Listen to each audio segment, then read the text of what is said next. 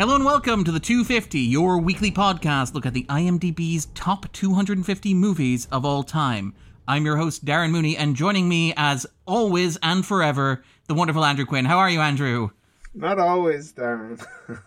uh, well, I'm back. Well, that that is. well, that is next week. Um, so you are still you're still on your your hot your hot streak so far.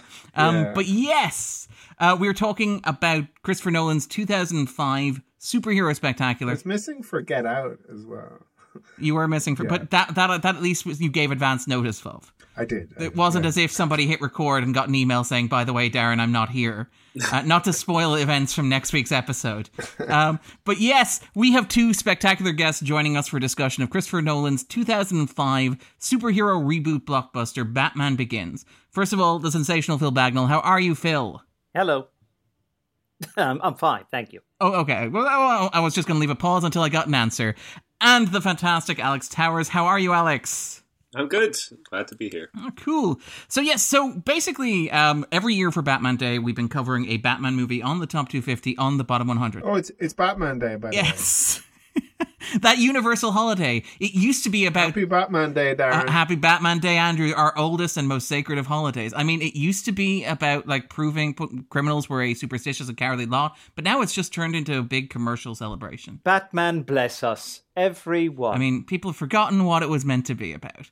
Um, but yes, so we're talking about Christopher Nolan's uh, 2005 Batman Begins, the origin of his Dark Knight trilogy, the first movie, the first Batman movie on the top 250 that we've talked about for the day. Now, we've obviously we've talked about uh, Batman versus Superman with Graham. We've talked about the Catwoman. Batman when it came in earlier in the year.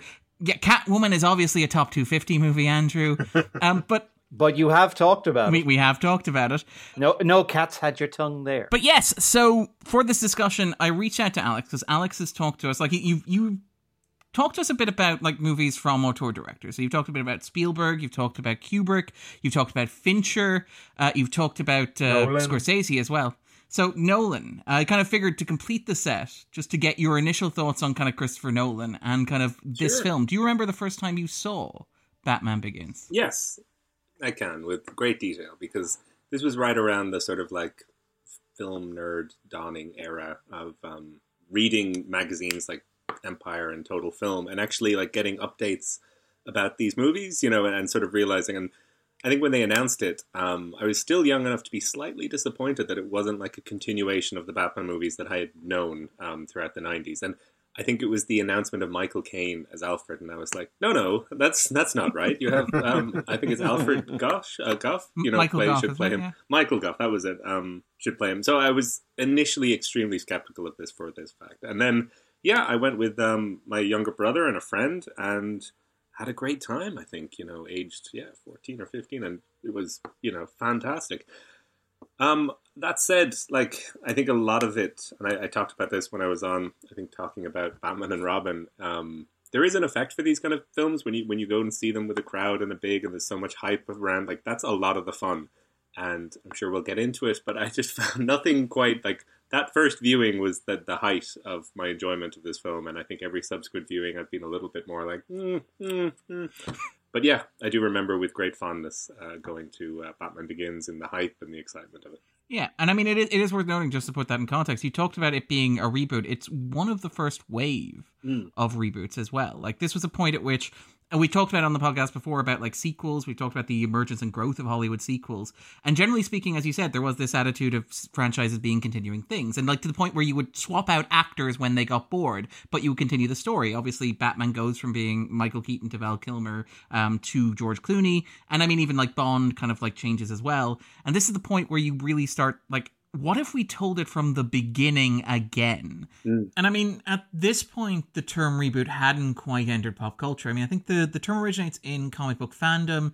It would have first appeared around about 1994 on Usenet groups, and obviously, like comic book fans on early internet message boards take a lot of, lot of their language from, you know, computers. So obviously, reboot is a term applied to restarting continuity. But like, this wasn't the norm in how movie franchises kind of worked around this time. It's worth noting, I think, in 2008, when, you know, after Ang Lee's Hulk, which had been released in 2003, Universal kind of wanted to start over. They kind of recast Eric Bana, they replaced Ang Lee with uh, Louis Leterrier. But there was this kind of ambiguity about whether or not they were restarting continuity or whether or not it was meant to be a sequel, because it kind of picks up with Ed Norton's character, like where the previous movie had ended for Eric Bana. And you have, like, I think Christopher Orr in The Atlantic is saying you might be forgiven for assuming this is a sequel if you didn't know any better. And a lot of the press around it kind of talked about it as a sequel, whereas nowadays we just identify it as a reboot. And it's kind of interesting that, you know, you have in, in press at the time Nolan and, and kind of David S. Goyer, the writer, kind of both refer to Batman Begins as a as a reboot, but they also talk about how that term isn't really used. And you have this idea, I think, that like even at the time, I think Nolan talks about this in the Nolan Variations, the book written by Tom Shone, that like he was like, it, it's only been eight years since Batman and Robin. Our our audience is ready for another uh, Batman movie, a fresh start, a new Batman going back to the beginning. And no, uh, but Warner Brothers accountants surely were. yeah, yeah, but it, it's kind of funny how, um, in hindsight, like that seems so modest.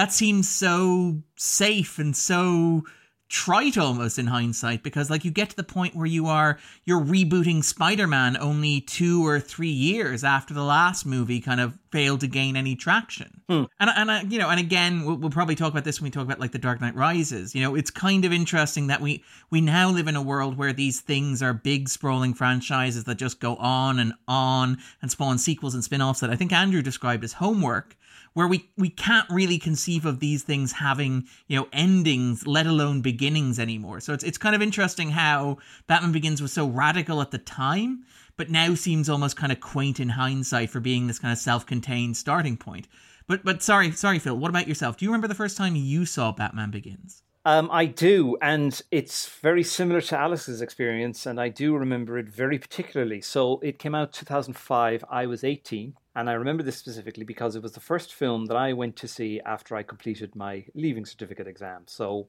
for our overseas listeners, that's our final exams in Ireland. So, like I said, I'm 18 years old. It's the most stressful period of your life, and um, I sat my final exam on the Tuesday, chemistry. I broke my teacher's heart on that subject, but anyway, I got through it in the end, and with flying colours too. Anyway, that's a tangent. Um, so the Friday, uh, Batman Begins was released, and I went along with a friend, Brendan, if you're listening, shout out, and um, we had a blast. We had an absolute blast. And like Alex, I was in that stage of being that kind of film nerd who read those magazines and was following the kind of hype around them. I'm not like a comic book nerd as such, or I'm not into big into superhero franchises much before or since. But Batman, to me, and I think to a lot of people, is probably the most interesting of the superheroes. So when this was coming along, and it was on, it was coming to us with an interesting new cast from a director who was on the on the come up. I just figured, yeah, this has got to be worth a try and initial reviews were certainly positive, and then came along and we had an absolute blast.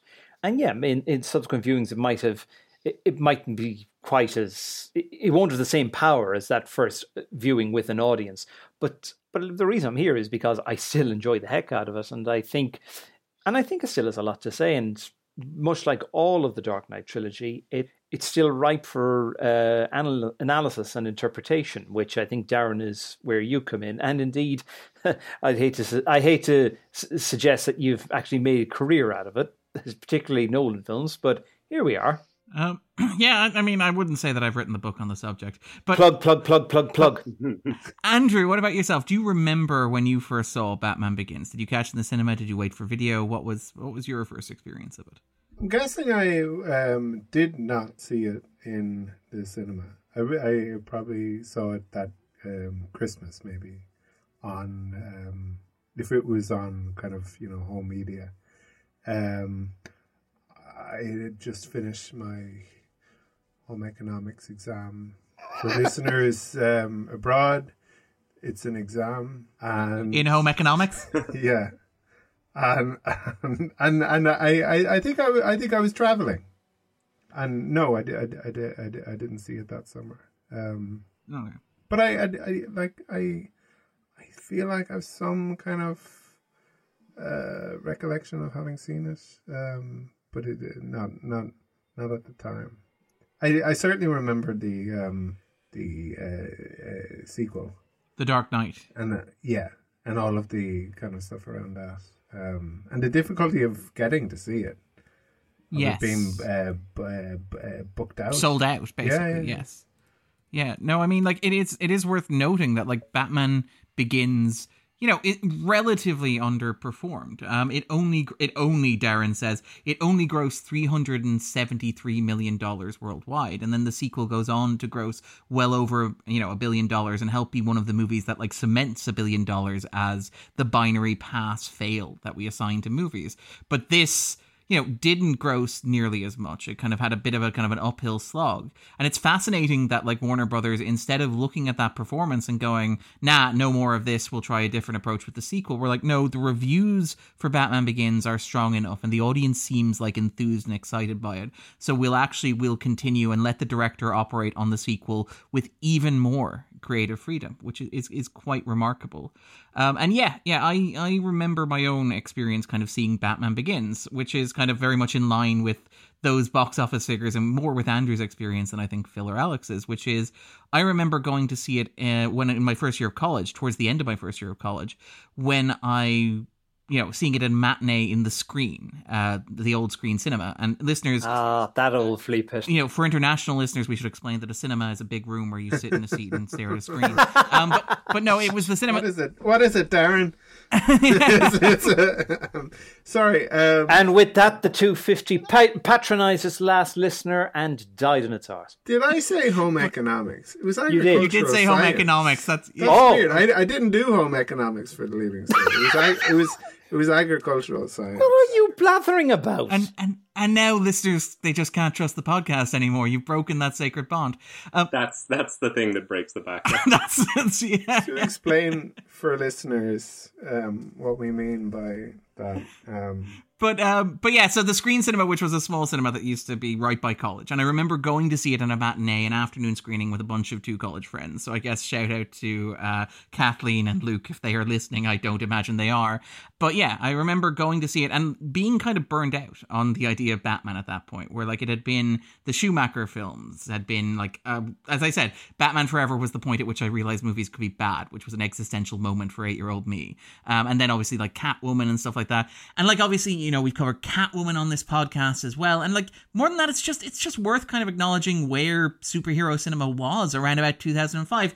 Now, to be clear, it is worth stressing that like comic book cinema in general was in a pretty interesting place this moment in time. So you had, like, obviously you had the first two Sam Raimi Spider-Man movies, both of which are excellent. The first two Bryan Singer uh, X-Men movies, which, you know, are directed by a man who should be in prison, but are also, I think, very good and obviously kind of set the, the tone for the genre. You had the first two Blade movies as well, which were fantastic. And even beyond superheroes, it's it's worth making an argument for where the comic book movie was in 2005, kind of when Batman Begins kind of first came out. Because, I mean, I, I mentioned it a moment ago. You had like Ang Lee's Hulk in 2003, which is like a director who's off like the success of Crouching Tiger, Hidden Dragon, and decides he's making a superhero movie and makes this weird introspective character drama, which I think has aged phenomenally. But like if you step outside the usual corporate superhero space, the same year as Batman Begins, you have, for example, like Francis Lawrence's Constantine, uh, starring Keanu Reeves, possibly one of the worst casting decisions in a, major, in a major superhero movie, but it's a movie that I, I think is fascinating. I rewatched it recently. It's very good. And arguably also, uh, you know, one of the last great examples, unironic examples of inappropriate smoking, where you have this idea of the main character making smoking look damn sexy.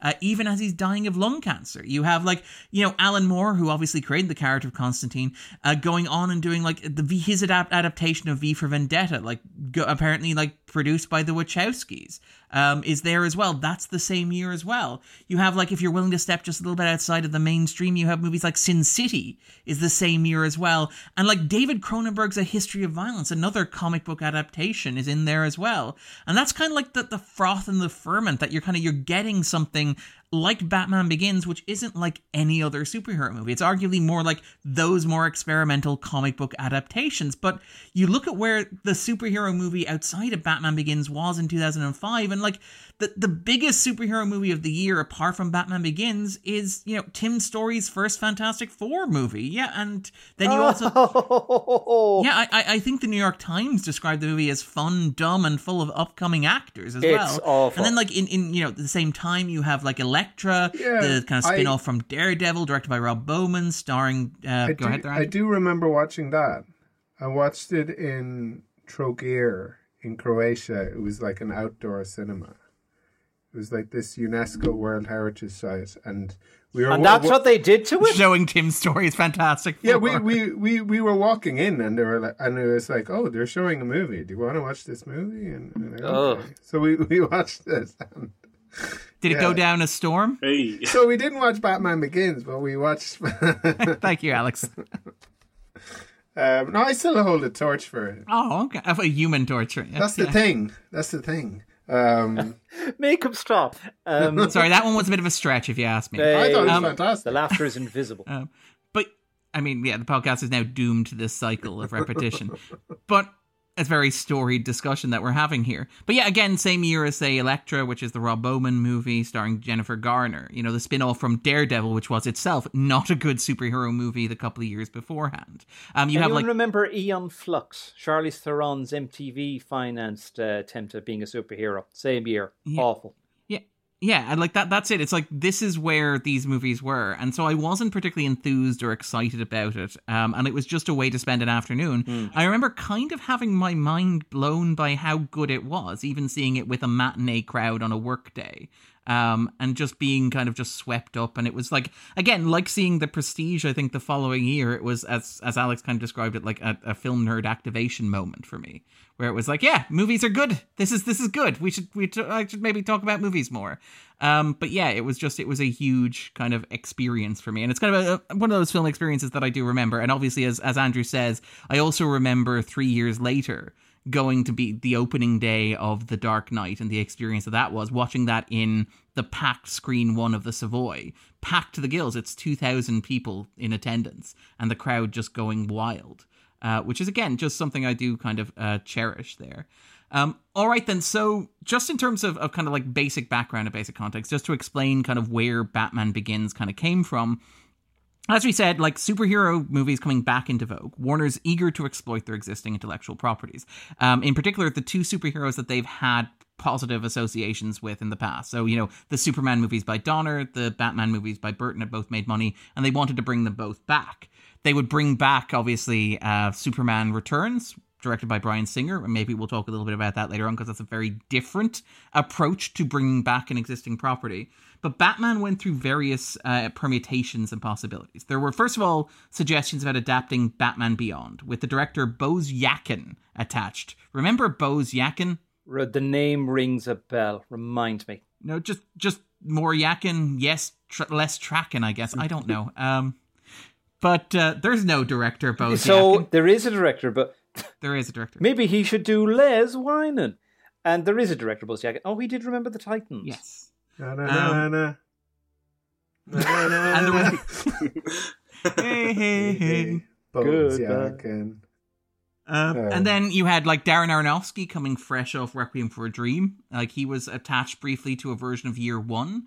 That uh, the details of that are very, very interesting. If anybody is at all casually familiar with them, they would have reinvented Bruce as somebody who was, you know, poor, working from a garage operated by an African American who went by the name Big Al. Um, that was apparently like part of Aronofsky's pitch for Batman. Uh, surprisingly, Warner Brothers were like, "We- "We'll think about it and we'll uh, we'll get back to you." Um, and then there was also kind of discussions around incorporating Batman into a larger ensemble. There were things like Wolfgang Petersen, the late lamented Wolfgang Petersen, was briefly considered to make a Batman versus Superman movie. I do Back remember. around, I think. I do remember that being talked about, uh, but that and the Aronofsky project. But it just seems it got caught up in development hell. And And the same thing with George Miller's Justice League Mortal, which Yeah. would have starred Armie Hammer as Batman, which is a very 2006 combination of words. Come on, that that could have been great. Like the guy is obviously got his, his demons, but like I do kind of think that would have been good casting. Would have been a role that he could have sunk his teeth into, Alex. yes, a Batman who wants to eat people. Yeah, we would have all been on board for that. And George Miller as well. Like, that would have been would have been cool. Yeah. It, it would have been, but I also worry about like Warner Brothers kind of noting him to death on that because that's like that's before. three thousand year ones of longing. Uh, but yeah, and basically As basically, good as I got tonight. It gets to the point where like Warner Brothers are just like casting round ideas and are completely out of. we've got no idea what to do with this property, and like Nolan's agent Dan Aloni rings him up and says, "Look, it seems unlikely you'd be at all interested in this, but Warner Brothers like like no, no, it's like I don't know if this would you would this would be something that you would want to do, but like Warner Brothers really, really, really want a Batman movie." And like Nolan's like, well, look, I, I made in, I made Insomnia with Warner Brothers. Uh, that was a good relationship. I got on well with the studio. I'm currently working on this Howard Hughes biopic starring Jim Carrey. Uh, that doesn't look like it's going anywhere. Uh, Michael Mann has like come up and kind of said he's going to make another Howard Jim- Hughes biopic. Jim Carrey is not sure if he is Jim Carrey anymore. Um, and he's like, Again, solid casting for the role, Mm. despite the actual demons of the actor. Like that would have been Jim Carrey's Howard Hughes would have worked better probably than, than Leo's. Like that would have been I like Leo's though, to be fair, but it was Michael Mann, the Michael Mann produced Scorsese movie that kind of disrupted that, that disrupted Nolan's project going ahead. And as you say, Darren, what probably got him in with Warner Brothers was the fact that he made Insomnia hit, which was, of course, a remake of the 1997 uh, Swedish thriller with Al Pacino in one of his best performances of the new millennium. Not hard. Um, also, uh, one of those Hey, great. Jack and Jill is a masterpiece. He's really great in it, actually, and it pains me to say that, but he's good. He's given his all as Al Pacino, and also one of that. gr- It's the one half of that great uh, year for Robin Williams, in which he played two really effective creeps uh, alongside One Hour Photo. One hour photo, yeah. Yeah. And uh, anyway, most importantly is that it's that rare thing now of a mid-budget uh, adult thriller. Um, Nolan made it into a hit. It only cost about forty-four million dollars. Uh, I think. I think it grossed near two hundred million dollars worldwide. So Which is insane to believe. It's like the, the movie where Robin Williams plays a pedophilic murderer, and it's like two hundred million dollars worldwide. uh, So- it's, those uh, were the days. it's an underrated. it's an underrated little film. Uh, easily the most uh, straightforward, chronologically and otherwise, film Well, that Nolan It's has the only made. Nolan movie on which he doesn't have a writing credit. Now he did go back and he did polish the script, and yeah, his fingerprints are very uh, much on it. Hillary but it's the only one is where the uh, he- credited screenwriter, but yeah, uh, as much as you might think it's uh, straightforward, and it is, but it's a really effective little thriller. It's one of those films that if you see it on TV, you sit down, you watch it, you watch all of it. it I really Mm. like his version actually. And Nolan's kind of talked about like the importance of insomnia to him as a filmmaker, where it's like his argument, and it's it's an argument that I kind of agree with, having watched what the blockbuster industry has become in recent years, where it's like you get directors now who are hired coming off of indies, who have made movies that have budgets in the region of like 10 18 million dollars and all of a sudden they're thrown in and they're managing these projects that are 200 300 million dollars Russo. Josh Trank is perhaps the most. Oh, okay, the Russos are one example, but the Russos are an example of it working, where the Russos turn in projects that make massive amounts of money and like go on to direct their dream projects, like I don't know, Cherry or The Grey Man. That's really depressing. What's that, like, Jon Watts got coming up next? That's my question. Yeah. Yeah, Watts is another example going from Cop Car to the Spider-Man movies. Trank is like one of the famous terrible examples going from uh, Chronicle. Uh, straight- Trevorrow with um, Book of Henry. Like it's sort of like, oh, safe pair of hands. He does the Jurassic Park movie. It's fine, and then it's like, oh, now I get to make what I really want to, like the most demented film possible for all the wrong reasons. Yeah. Yeah. Um, but like no, Nolan- Nolan's kind of made the Nolan's the argument. only, probably the one who's made. Well, He's one of the few who's got it right, but he's the one who's made the most of it. Quite clearly, He doesn't make Yeah. te- like like he's given. he doesn't make books of Henry for one thing. Yeah, he's given an awful lot of leeway, and he doesn't completely squander it. I, I actually like. I'm sure we'll Mhm. get into this, but I do think he kind of follows the like one for them, one for me pattern. Definitely. It's just his one for me's are still kind of big, Yeah, bossy, giant, you know, films that everyone will go see. And his You know, ones he's for like- the, and his ones for them's are at least infused with enough of his sensibility to Yes, yes. elevate themselves above the pack. Um, Yeah. It also helps that he's working for Warner Brothers, which as a studio have prided themselves on supporting their auteurs over the years. Kubrick, Eastwood, Does Miller. that sound you hear is Alex remembering the Batgirl directors? It's true. Was well, it was true. Yeah, it was just. It was. Yeah, it was true. uh, to a point. But hey, who's to say that uh, you know they could change? Um, Uh-huh. I look. I I hope I hope for a day that Batgirl might get leaked. I Uh-huh. also I'm somebody who's relatively streaming? anxious. Like, no, No, no, like no. that's the whole thing. They accept the tax that- write-off. They can never release it for profit. That's the point. could- they could screen it at Like, like gonna burn that. Yeah. yeah, that's it. They Oh. could screen it at like the Museum of Modern Art for non-profit, but they won't ever do that. It's in they could screen it like Jerry Lewis's Day the Clown Cried, but they won't do yeah. that. They're those two are in the same vault. They're, you're never going to see it. Without no, you will see the day. You will see the day the clown cried. That's going to get a like a MoMA. That's release. more No, likely. it is. It is. Yeah, that's coming out. But no, no, it's, it's in his will. It's in his will. Like he Yeah. said, like it was eight years, wasn't it? Was that what was the? Once I can no longer be shamed and Yes. that I'm long in the ground, feel free to release this film to the public. Yeah. Yeah, How long have we got to wait? Uh, whatever his death was minus like it was eight years after that basically. So it was like it. So the countdown clock, which I kind of like that he specified. It's like how exactly how long it is before it can ruin my legacy. Trolling from beyond the grave. Who else could do it as well as Jerry Lewis? But like uh, Nolan's argument is that making Insomnia, which is a low budget movie with a big star and a big studio behind it, like was a large part of what made doing Batman Begins possible because he got to work with the studio and understand the back and forth with them on a project that was low stakes. And he got to prove that he could be counted on not to squander $20 million or $40 million before being given $170 million or whatever this was, which is doesn't happen anymore. And I mm. think like if you look at the best blockbuster directors, like say Ryan Coogler, they're the ones who have that. Like Coogler goes from doing Fruitvale Station to doing Creed, which is now a mid-budget movie, and then goes on to do Black Panther, that sort of thing. Mm. Whereas, you know, the directors who kind of get lost in the process are the directors who don't have that. Um, you know, like the, the guys who directed, or the pair the, who directed, as a Fleck and Boden, who directed like Captain Marvel, going from like Mississippi Grind to Captain Marvel. And it's Yeah. just, there's no sense of. yeah. Like like Captain Marvel is just It's like half Nelson and then on to, yeah, Captain Yeah. Marvel. half Nelson's pretty damn good, and they, I love half Nelson. yeah, uh, Mississippi Grind as well. They also made a, a very sweet uh, baseball movie, Sugar.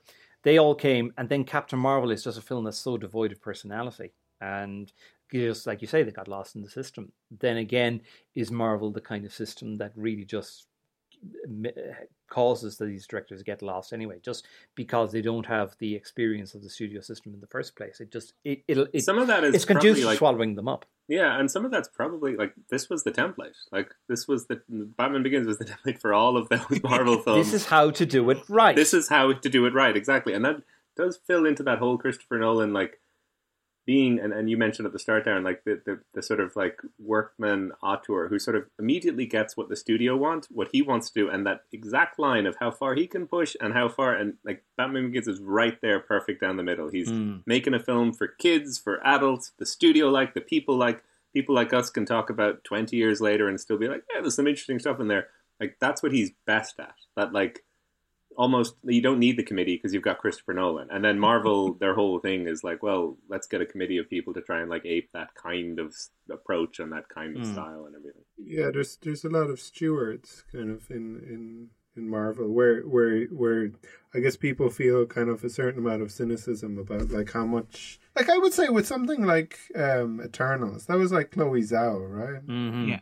Like if a committee agreed on that movie then like I but would again, be surprised that's Be- but be- that's be- not a I that's not liked, one that they had um, stakes in. Like that I- wasn't what- one that necessarily needed to be No, as big a hit as a Thor or a Captain America. But uh, Thor or Captain America weren't really kind of much before kind of Marvel got the the, the uh, before the movies. They were kind of second rate, like compared suppose. to the Hulk and um, uh, Spider Man and Do you know what it is? I think. Okay. Sorry, Darren. I know we have to get back to Batman at some point, but. I think as far as the Marvel movies go, I feel like when they're starting off with the hero, they try and give it an individual flavor. They get Joe Johnston in to do Captain America. They get Branagh in to give some Shakespearean heft to Thor. And then once that's nailed down, they feel they can jam whoever they want in and see what they get out of it. Um, uh, and I say well, not to derail this into the like the Marvel director podcast, but I, I, like if I were arguing what I think happens is they it's a pendulum effect where they will get in directors they will let directors like just a little bit more freedom each and every time until they reach a critical mass. And then they go oh god no this is disastrous and they'll hire tv directors. So like for example in the business like, we call that the waititi effect. But no mm-hmm. but like it, it, it is. Like you hire so you hire like whedon as a tv guy. He comes in and does your big crossover at the end. He punches up all your scripts. That makes so much money you start to feel a bit more adventurous. You bring in like shane black who's a movie director. You bring in you hire edgar wright to make a movie. You're like patty jenkins she got a she did a movie that won an oscar. We bring her in and then like you start getting dailies and scripts back from these people. You're like, that's not what we want at all. And so you just like fire uh, Wright, you fire Jenkins, and you replace Jenkins with a TV director. That's Alan Taylor from Game of Thrones. You start hiring, you bring in the Russos to make the next Captain America movie. Uh, you have them make your Avengers movies. Then you start hiring kind of like directors again. So you go, okay, we need legitimacy. So we bring in Zhao, who's you know goes on and wins the best director best picture oscar. And we're like we're going to give her freedom. You bring in Raimi who's this director who has a very distinct and stylistic personality. You, Waititi does Thor and it makes a lot of money so you get him back and he does Thor again. But more Waititi-ish um, and then like you go on the internet and people are yelling at you about how these movies are like not what they want from these products from this. So you're like okay fine uh, we're gonna hire uh, Matt Shakman the guy who did WandaVision. He's gonna do the new Fantastic Four film so it's like every it's it's basically reactionary.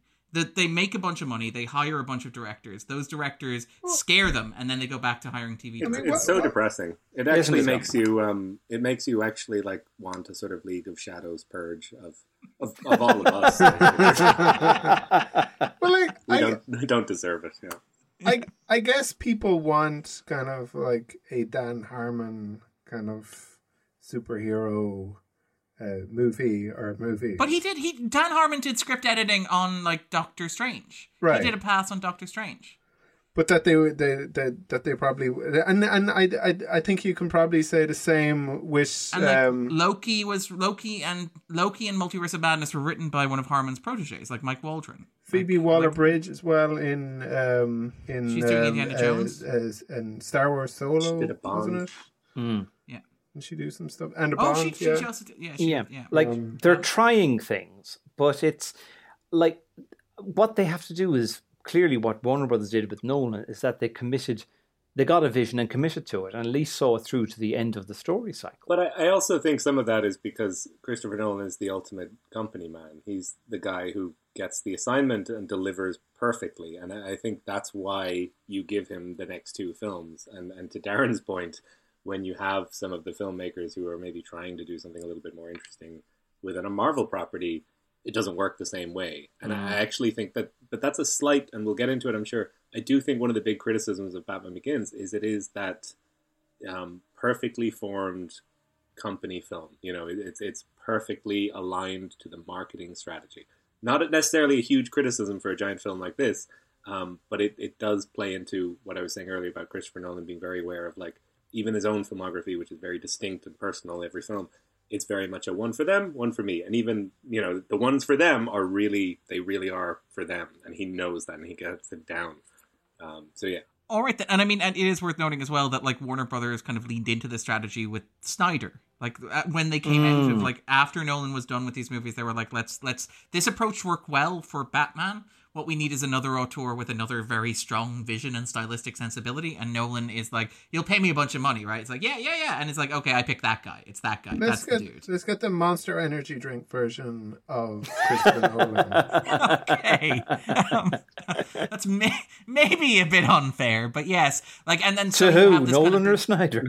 to everybody and to energy drinks. Yeah.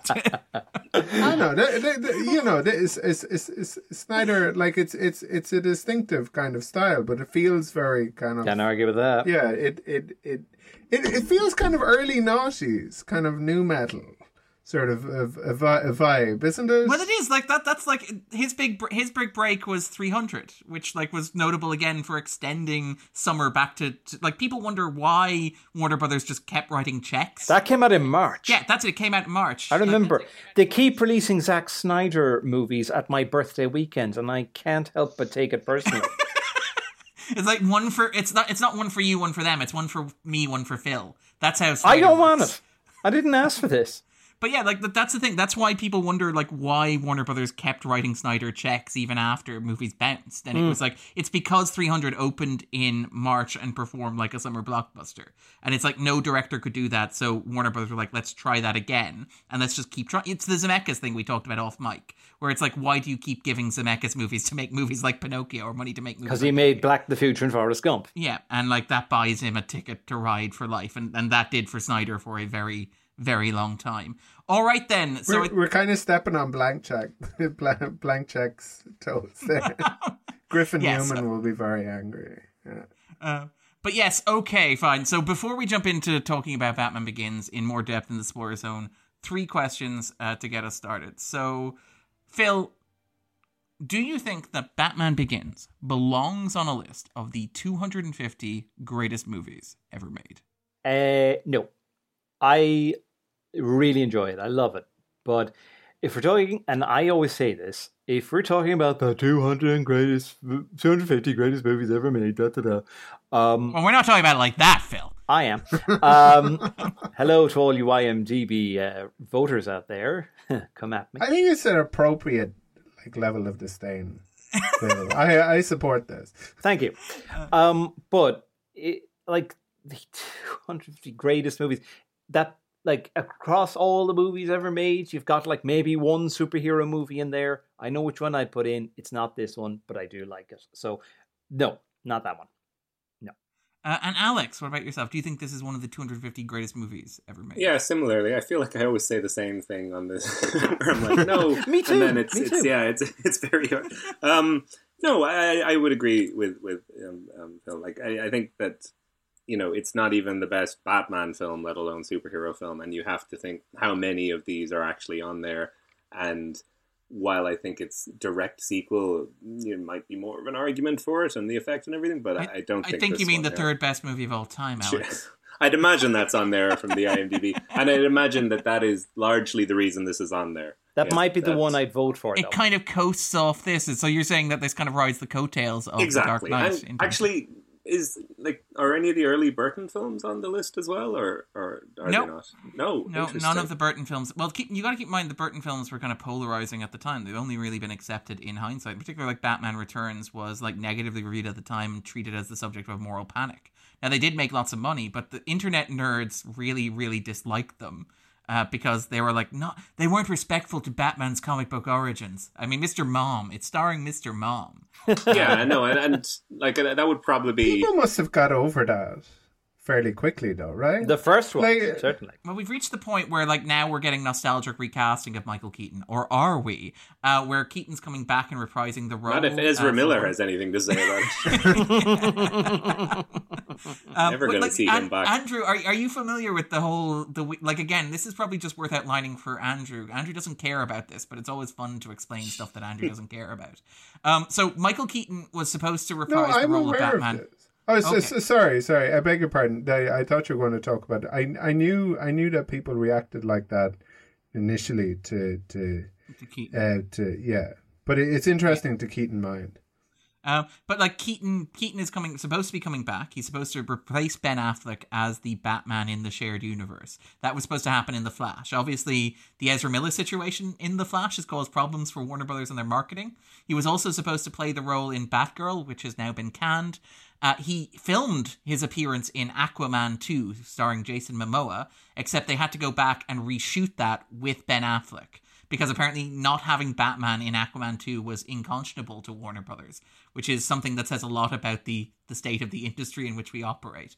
I would um, also so, say, just um, not to get all boring IP lawyer on things, but there is rules around you having to use IP in order to actually um, you know maintain it and actually keep your ownership rights to it. Like the Andrew Garfield Spider-Man movies are largely a result of, shall we say, IP clauses and contracts rather than. Yeah.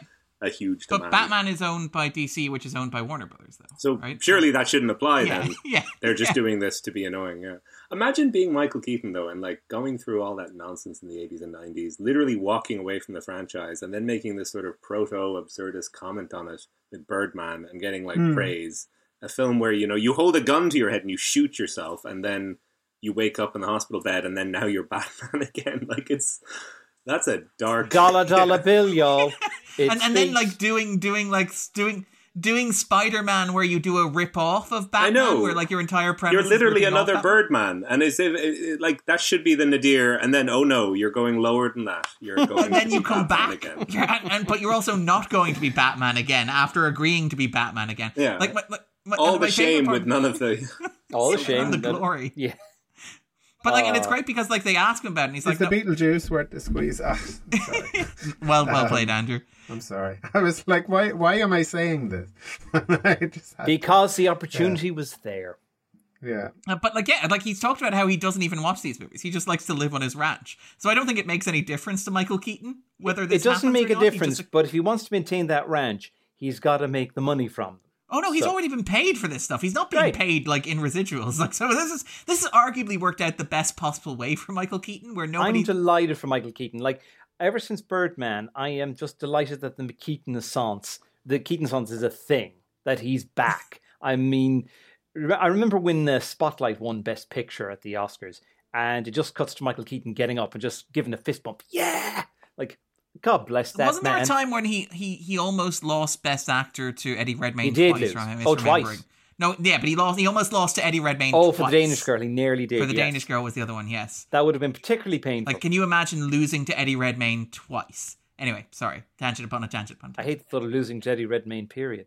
Anyway, Um, Andrew, do you think Batman Begins belongs on a list of the 250 greatest movies ever made? No, no, I don't. I, I, I don't think it's. I think it's, it's, it, it's very impressive, and it feels like the door is kind of opening a little bit to like maybe the the the visual style of uh, Nolan, but but it it doesn't feel like a fully fledged kind of Nolan movie, and I don't think it belongs to be on the um, list just because it, it's a it's a Batman movie. It is very good, but it's it's not um, it's it's it's it's nowhere close to as iconic as uh, the Dark Knight.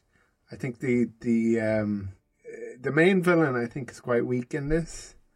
Um, and and then I don't I don't think even that you necessarily have to compare to um, uh, Heath Ledger's Joker. in- or, or or indeed Jack Nicholson's Joker, or like you you could compare it to to, to Danny DeVito's um, Penguin. Penguin. Penguin as well. Yeah, yeah. Or the- I the- mean, you know, you also have like Tommy Lee Jones's uh, Two Face, Edward. yeah, you know, sort of all like, of you got, like, those the- actually, Ugh, even the, must the be. bad Uma ones. Thurman's, are- P- Arnold Schwarzenegger, that's enough. Sharon Stone, Yeah, but you know, all of those are quite distinctive. Like even their color are. palette is True. quite like memorable. Exactly. Whereas Liam Neeson in a you know bland dark grey suit and a twirly mustache. I like him. It's not. I like him, but we'll get into this in the spoilers. Oh, spoilers. I was gonna say we'll get into we'll get into we will get into that, but I think to be fair to give Nolan his due, one of the one of the big criticisms of the Burton uh, Schumacher era Batman movies Right. was the idea that Batman was much less interesting than his villains, and I would maybe dispute that. I think that like Keaton's performance is great. I think that his Batman has an interesting inner life. I think there's something to be said for playing him as a like a Tim Burton protagonist who wishes he was as weird as other Tim Burton protagonists. Um, but I do.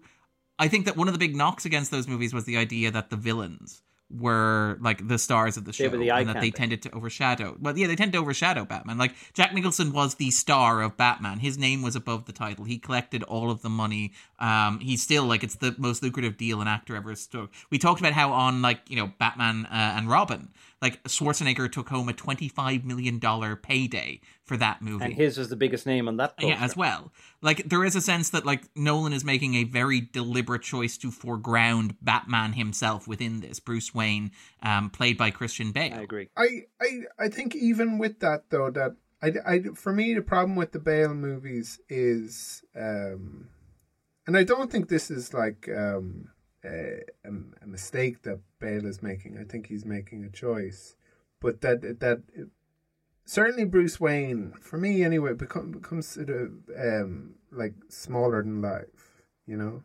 as as as in um, there is a, a, a kind of a childlike quality to to to the character of Bruce Wayne, where where where where it's kind of like in a sort of an arrested development, and I guess you see it a bit in the Batman, but I thought it was more interesting. There's a kind of a a, a sweetness or a, um, a loss kind of quality to to him, where if you're if you're not going to kind of have the um, the big uh, villain, you kind of want a, a big uh, Batman and a big uh, Bruce Wayne. I, I like I, I, I don't I, I, I don't know if it fully delivers in this. Like okay, and, I don't know. And, I, and, and, and you see that with the kind of second and third movies, where the the the the villain really does kind of take over. Well, I mean, okay, well, th- those are discussions for another time. But it's worth yeah. noting that like Bale is all over the Dark Knight. I think something there's some absurd mm. statistic like Ledger is only on screen for 18 minutes in the Dark Knight, much like say Hannibal Lecter in The Silence of the Lambs. That doesn't, I think, mean that the other character it's not is screen time though. It's like screen it's uh, impact presence and uh, impact. Yeah, uh, uh, not not. I, Whenever Poochie's not on screen, the other characters. the characters should be acting. exactly. Yeah. Uh, but okay, I, mean, I, I, I would... and I don't think I don't think Bale is bad, but it, it's not. It's it feels like it's not big enough or something. I, I would I sorry, uh, Darren, I cut across you there. Um, I would say I think that's kind of the point, though. We're in Batman Begins, at least, you're looking at a Batman who is developing as he goes. He's effectively right. like when he starts off training. That's Batman in utero. So we have to, yeah, like we're discovering Batman along with him, and he's you know we're not it's he's not fully formed yet. So if there's an idea of batman not being big enough i think that's at least part of the point. Yeah. As for the villain i think that might be a matter of personal taste. But i think even if you feel like the performance is a bit and the style of the villain all how he presents how he looks all of that is perhaps a bit too grounded certainly compared to villains in other superhero movies batman or otherwise I think that reflects into the better and the themes of Batman Begins, which I we sure we will get into in more depth in the spoiler zone. But, um, but I, I, would also kind of push back and like I think what's interesting about the movie is is Bale, and I think that what's interesting about like Bale's interpretation of Batman is the idea of a imbuing this icon of pop culture with a humanity that you very rarely see in superhero movies mm. where the character does have a psychology and an inner life like you never know why like michael keaton's batman is as freaky as he is um, he's just freaky. That's that's it. And like other than that, it's like Val Kilmer is just kind of there. George Clooney is just kind of there. You know, I mean, most superheroes. There's a, just... a, great scene in like one of the early Tim Burton films where one of the girls he's sleeping with gets up and finds him hanging from upside his down. by a bar upside down like a bat. yeah. No explanation given to why that other than like, oh, I guess he's really into bats. Whereas like this is a film where a character literally says, "But why, why bats?" And he says, "Well, this is the reason." And it, again, in that very Christopher Nolan way, explains like with an yeah. Excel sheet, these are the reasons why I'm picking bats. Yeah. Yeah, like, like I, the I mean, question I, is what made the question that Batman Begins is trying to answer is what where did Batman come from? What makes him Batman? And you get a definitive answer. And I'd agree with Darren there. Like you say, in the Burton movies, he's freaky because he's freaky. He's a Tim Burton lead. But I like the way that this goes about delivering its answer. And I do like Bale's performance, but I also think, and I'm sure we'll get into this as well, I think it's more of an ensemble piece than people give yeah. it credit for. I'll, I'll react a bit to what Darren said. I, I, I think there's an economy in the uh, Burton movies. I I'm never, I never wondered. No, no, no. I'm, I'm, I'm saying I never wondered. I never needed to know why he slept upside down. Why is is uh, like I understood. I feel like I understand. But this is the, the movie that the, is setting out quite explicitly they, to explain the point. That's the point. Exactly, and and and that's the, the title. that I don't think is required. Like it, it's okay. it, and, and, and well, too bad you think it's required. What are you getting? You've bought the ticket. We, you saw it says Batman. Oh Begins. yeah, but we we get a very kind of callow um, Batman, and it's interesting, but but it it, No, I'd see what you. It's it's a little like revealing the Wizard of Oz. It's a little like, oh, this is exactly why he does all these things. These are his ears that he's ordered from the Chinese company. This is uh, Yeah. how his you know Batmobile works, and he actually it's a recommissioned tank from that used to lay. This like, is all this of that is why stuff. his gloves have scallops on them. Like Yeah, the movie exactly. explains why his gloves have scallops on them. And That's the I- level of detail that it goes It makes to. sense in a way to go that way after the four much more over the top films in the nineties. Yeah. But I, I actually do agree with Andrew in that it does mean that it's all a little less mysterious and a little less fun. I Hmm. I kind of okay to to push back to, again. This is weird how it's it's team team uh, Andrew And we're and not even in the team spoiler Technophile. zone yet, and we haven't even answered all three questions. But the the thing that I Tangents, would go to about tangents upon tangents, the thing that I would go to on this is the idea that like you're reaching a point where these these movies are going to take over pop culture. They're on the verge of taking over pop culture. We're on the verge of there being 20 or 30 of these seemingly coming out a year. 50 hours of Marvel content in the past 18 months alone. You're at the point where you're on the verge of this thing becoming the default mode of Hollywood storytelling. And with Batman Begins, you have an attempt to look at it and go, but what if you ask questions about it? What if instead of like one just accepting these things as markers of intellectual property, uh, like bat-shaped containers, IP-shaped containers that you can franchise and special effect and make a you know a billion movies, a billion dollars off? What if you actually try to understand what you can do with these things? What if you test the limits of them? What if you explore why they are the way they are? What if you apply something resembling psychological realism to them as much as it is possible to extend psychological realism to a movie about a man who dresses up as a bat? And I think that like so Batman is like one of the most iconic characters in pop culture. He is by the time that this movie comes out. Like his symbol is ubiquitous. Like they were able to sell the 1989 Batman movie off like the Bat logo on posters. That is how like much a part of pop culture Batman is. And I find it fascinating that like despite that, nobody ever really asked why bats, Mr. Wayne. Nobody really tried to explain that. Like you go back to like the late 1930s, early 1940s when he's created, you have like Bob Kane. It's like just Batman sounds like a cool name. His original concept is like he'd dress in red and he'd have like a domino mask. And isn't until like Bob Finger comes along, he starts going, okay, Batman, he's gonna have bat themed, uh, you know, things like a bat signal or a bat cave or a, you know, Batmobile, all this sort of stuff that they kind of lean into the bat motif. And like it, it, you know, when when it comes to explaining his origins, like it's like, oh well, Bruce Wayne is an orphan and he traveled the world and he learned all these arts and he trained his body to peak mental and physical perfection. And uh one day a bat flew in through the window, and I guess that's why he calls himself Batman. And like you, you have throughout the history of the character that moment of the bat flying through the window is, is mythic. I mean, obviously, like Frank Miller goes back to it in both like The Dark Knight Returns uh, and also in like you know Year One, where he plays that and kind of he turns the bat into this big monstrous thing, and it's mythic and it's epic, and it's it's easy to see why it would make an impression on Bruce. You know that line, "I shall become a bat," becomes this kind of mantra. But it also it's always been kind of trite, kind of simple, kind of obvious, kind of convenient um, for like what is a hugely important part of a hugely important character. And like, I mean, you have like Grant Morrison, uh, and their run kind of runs in parallel with Nolan's films. It's an interesting counterpoint to read. It's arguably one of the great modern superhero comics, one of the great like mainstream superhero comics of the 21st century.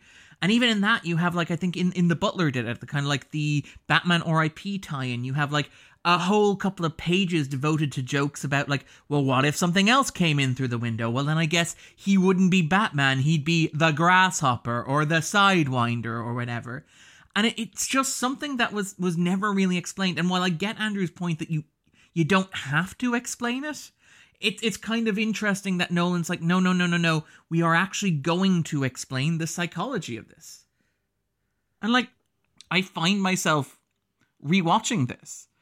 I, I find myself deeply frustrated with so many of the superhero movies that have followed, where it's like it's it's Ant Man. He has a shrinking suit because he met a dude who had shrinking technology, and now he's a superhero. And it's like, uh, yeah, but what what is his motivation? Like, what what does he want? What is his deal? What is going on inside his head? It's like he met a dude who had shrinking technology. The movie's called Ant Man. What do you want from us? Um, that sort of thing. It's like Captain Marvel. It's like, uh, yeah, what what does she want? It's like, uh, she she uh, she's a soldier. She got trained to do this stuff. It's like, yeah, but what does she want? And it's like, she's a soldier. What do you want from us? And it's like, I look at something like Batman Begins, where there is an attempt to rigorously understand and explain, like, an understanding that this is unusual, which is like, these things are the default mode of like Western cinema at the moment.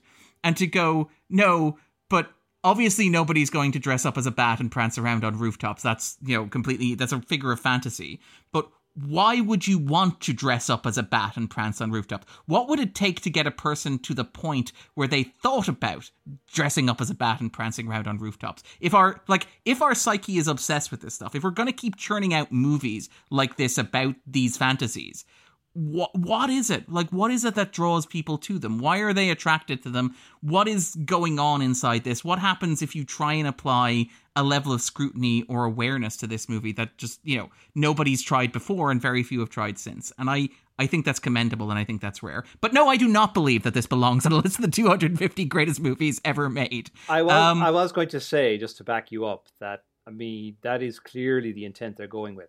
When they cast Yeah. the lead of American Psycho as the most memorable American Psycho in American pop culture. I want that di- attempt at a deep dive. So I'm glad And- we have and- it this way. and and like i mean it would be something if this He's wa- definitely trading off that too. Absolutely, Yeah. that's what I imagine. That's what got him the role. Yeah. Um, and I mean, like, it, it- again, it is kind of just worth stressing the fact that this is like the rare example. There is this isn't the default mode of superhero blockbusters going forward. Iron Man isn't particularly interested in the idea of why Tony Stark builds a suit of armor or why he flies around in it as opposed to I don't know building a drone instead. That sort of stuff. Like I, I it feels like this is a limit case in terms of and, it, and I, I appreciate it as that. I think you can answer those questions in those movies, But they don't but try. that the movie isn't obsessed with with kind of answering those those questions, like in in minute detail. And it's okay that this movie kind of wants to do that, um, and it's kind of satisfying in its own way. But I I I I I, I, don't know if um, yeah I, I I I think the way Alex put it was was was was quite um, was quite it was quite a good way of putting it. I think then we're at that level though. We're getting into a, just more uh, personal taste, really, more than anything else. I like that Yeah. level of detail, and I prefer that approach to what Darren described in even the first Iron Man, which is fun. But I have never had an urge to rewatch it since the first time I saw it. Whereas I've seen Batman Begins many times at this point, and it's because I get a story and I get that level of detail, which I like to immerse myself in. And I think as well. like- Now, and I say I say that as as recognizing as a product of a studio that is still very much fitting in with their ambitions, but I think at least it does it quite well. Sorry, Alex. No, I, I agree, and I think the only thing I'd add is that in comparison to something like Iron Man, which is you know it opens in Afghanistan and its hero is a weapons uh, arms dealer, whereas in Batman there is at least some sort of you know engagement with like oh uh, I'm going to sign up to a fascist society. Well, actually, maybe I don't want to be that fascist, and then like in the next two, he's literally kind of struggling with like How fascist am I? great news, Alfred. I'm yeah, I'm gonna just spy on everyone forever. And literally, the third film ends with him leading an army of cops into like Occupy Wall Street. Like, so there's a lot of stuff there that at least I think in the Nolan films are at least like presented as like this is interesting, isn't it? Like, Ambiguous. oh, he's gonna redemption rendition someone. Is that too far? Like, there's a lot of stuff like that. Whereas in Iron Man, it's you know like you know lots of Joss Whedon dialogue and Yeah, cheer as he flies halfway around the world to murder random strangers. Exactly, Like there's it's a point in the middle of it where he just flies over to Afghanistan and murders random people, and you're meant to cheer about it. Um, like that's the thing about the. If I were constructing Oh, an we, okay, okay. I mean, I mean, the um, if you were, if if if, I, it, it's it, it- yeah. Sorry, sorry. I mean, I, um, it's it's it's the idea that you're not like murdering a whole lot of. Um, that is that there's no like kind of collateral damage. Um, to be to like I I I would be quite happy if someone could fly to the other side of the world and um kill a terrorist, but it doesn't really solve anything. Yeah, but you don't want Elon Musk to do it. Yeah. Well, maybe not a. Maybe, I'm about to say not not not a private individual though. Like if a Yeah. private hmm. individual does it, I'm deeply uncomfortable. Like that's Like, I feel- that's what I like about Batman about this about the Dark Knight trilogy is that it is actively and repeatedly making the point that Batman is a vigilante who is operating outside the law. Yet the law Yeah. kind of ropes him in on their side, so to speak, but he is still not the law. And But also, they're- like, they the work with him out of out of necessity. And the most damage he does in Batman Begins is arguably to the Gotham police force because he like Yeah, Blues Brothers style smashes their like entire fleet, True, all to like save his ex girlfriend. Like it's very like all right. petty I'd much. but but like that that's the that's the thing about these movies because if i were to make an argument like for batman begins being on the list it would be as part of the trilogy as part of the set and of the set as a whole Yeah. like reflecting like being one of the landmarks of american blockbuster cinema Mm. and kind of like capturing a mood. Because this comes out was it like you know the first year of george bush's second term? It comes out like a year and a half after the end of the lord of the rings trilogy which we talked about. We talked about the lord of the rings at christmas. And those are like hallmarks of the early like post 9-11 bush era where it's this epic battle between good versus evil and audiences kind of respond to that. Critics glom onto it. You have this whole big thing where they become like a right-wing kind of like you know republican party like benchmark of like we are going to these lands to defeat these horrible people and instill righteous you know virtue in good cause or in just cause in this war that we're waging and then you have Batman Begins. And as Alex says, like the central thesis of these movies is the question of is Batman a good idea? Is the power fantasy of Batman a good idea? Are superheroes a good idea? Are what superheroes represent in American consciousness, which is a reflection of American self image and American power abroad, are they good ideas as well? And like, how do we unpack and how do we explore that? There's a real ambivalence about superheroes in these movies that I I really like and really respect. And I think watching the three of them back to back, I kind of really admire. But we'll get into that later on. Um, Phil, is this on your own personal 250, your own 250 favorite? movies? Um, on its own, reflecting what you just said, on its own, no. But as a part of the trilogy, perhaps. I always, t- I actually uh, must admit, I do tend to think of them together. And I think the stories of all three are enriched in that context. Enriched, enriched. What am I talking about? It's late.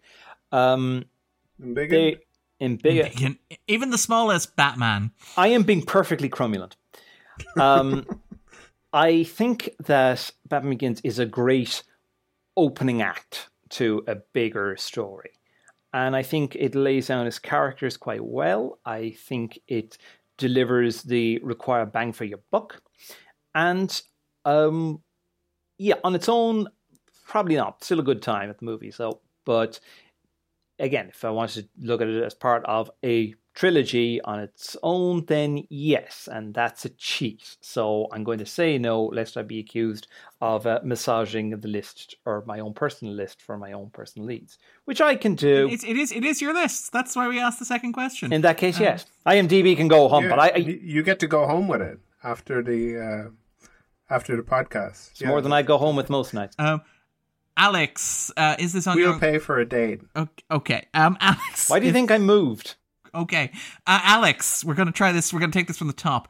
Alex, is it on your Can own? I clarify something? Okay, When I okay. said we'll pay for a date, I don't mean. Um, Okay. I, I mean in the Oh. sense of blind date. Okay. Um, all right. All right. All right. All right. All right. That that's that's not. what- Uh, sorry, sorry. I beg your pardon.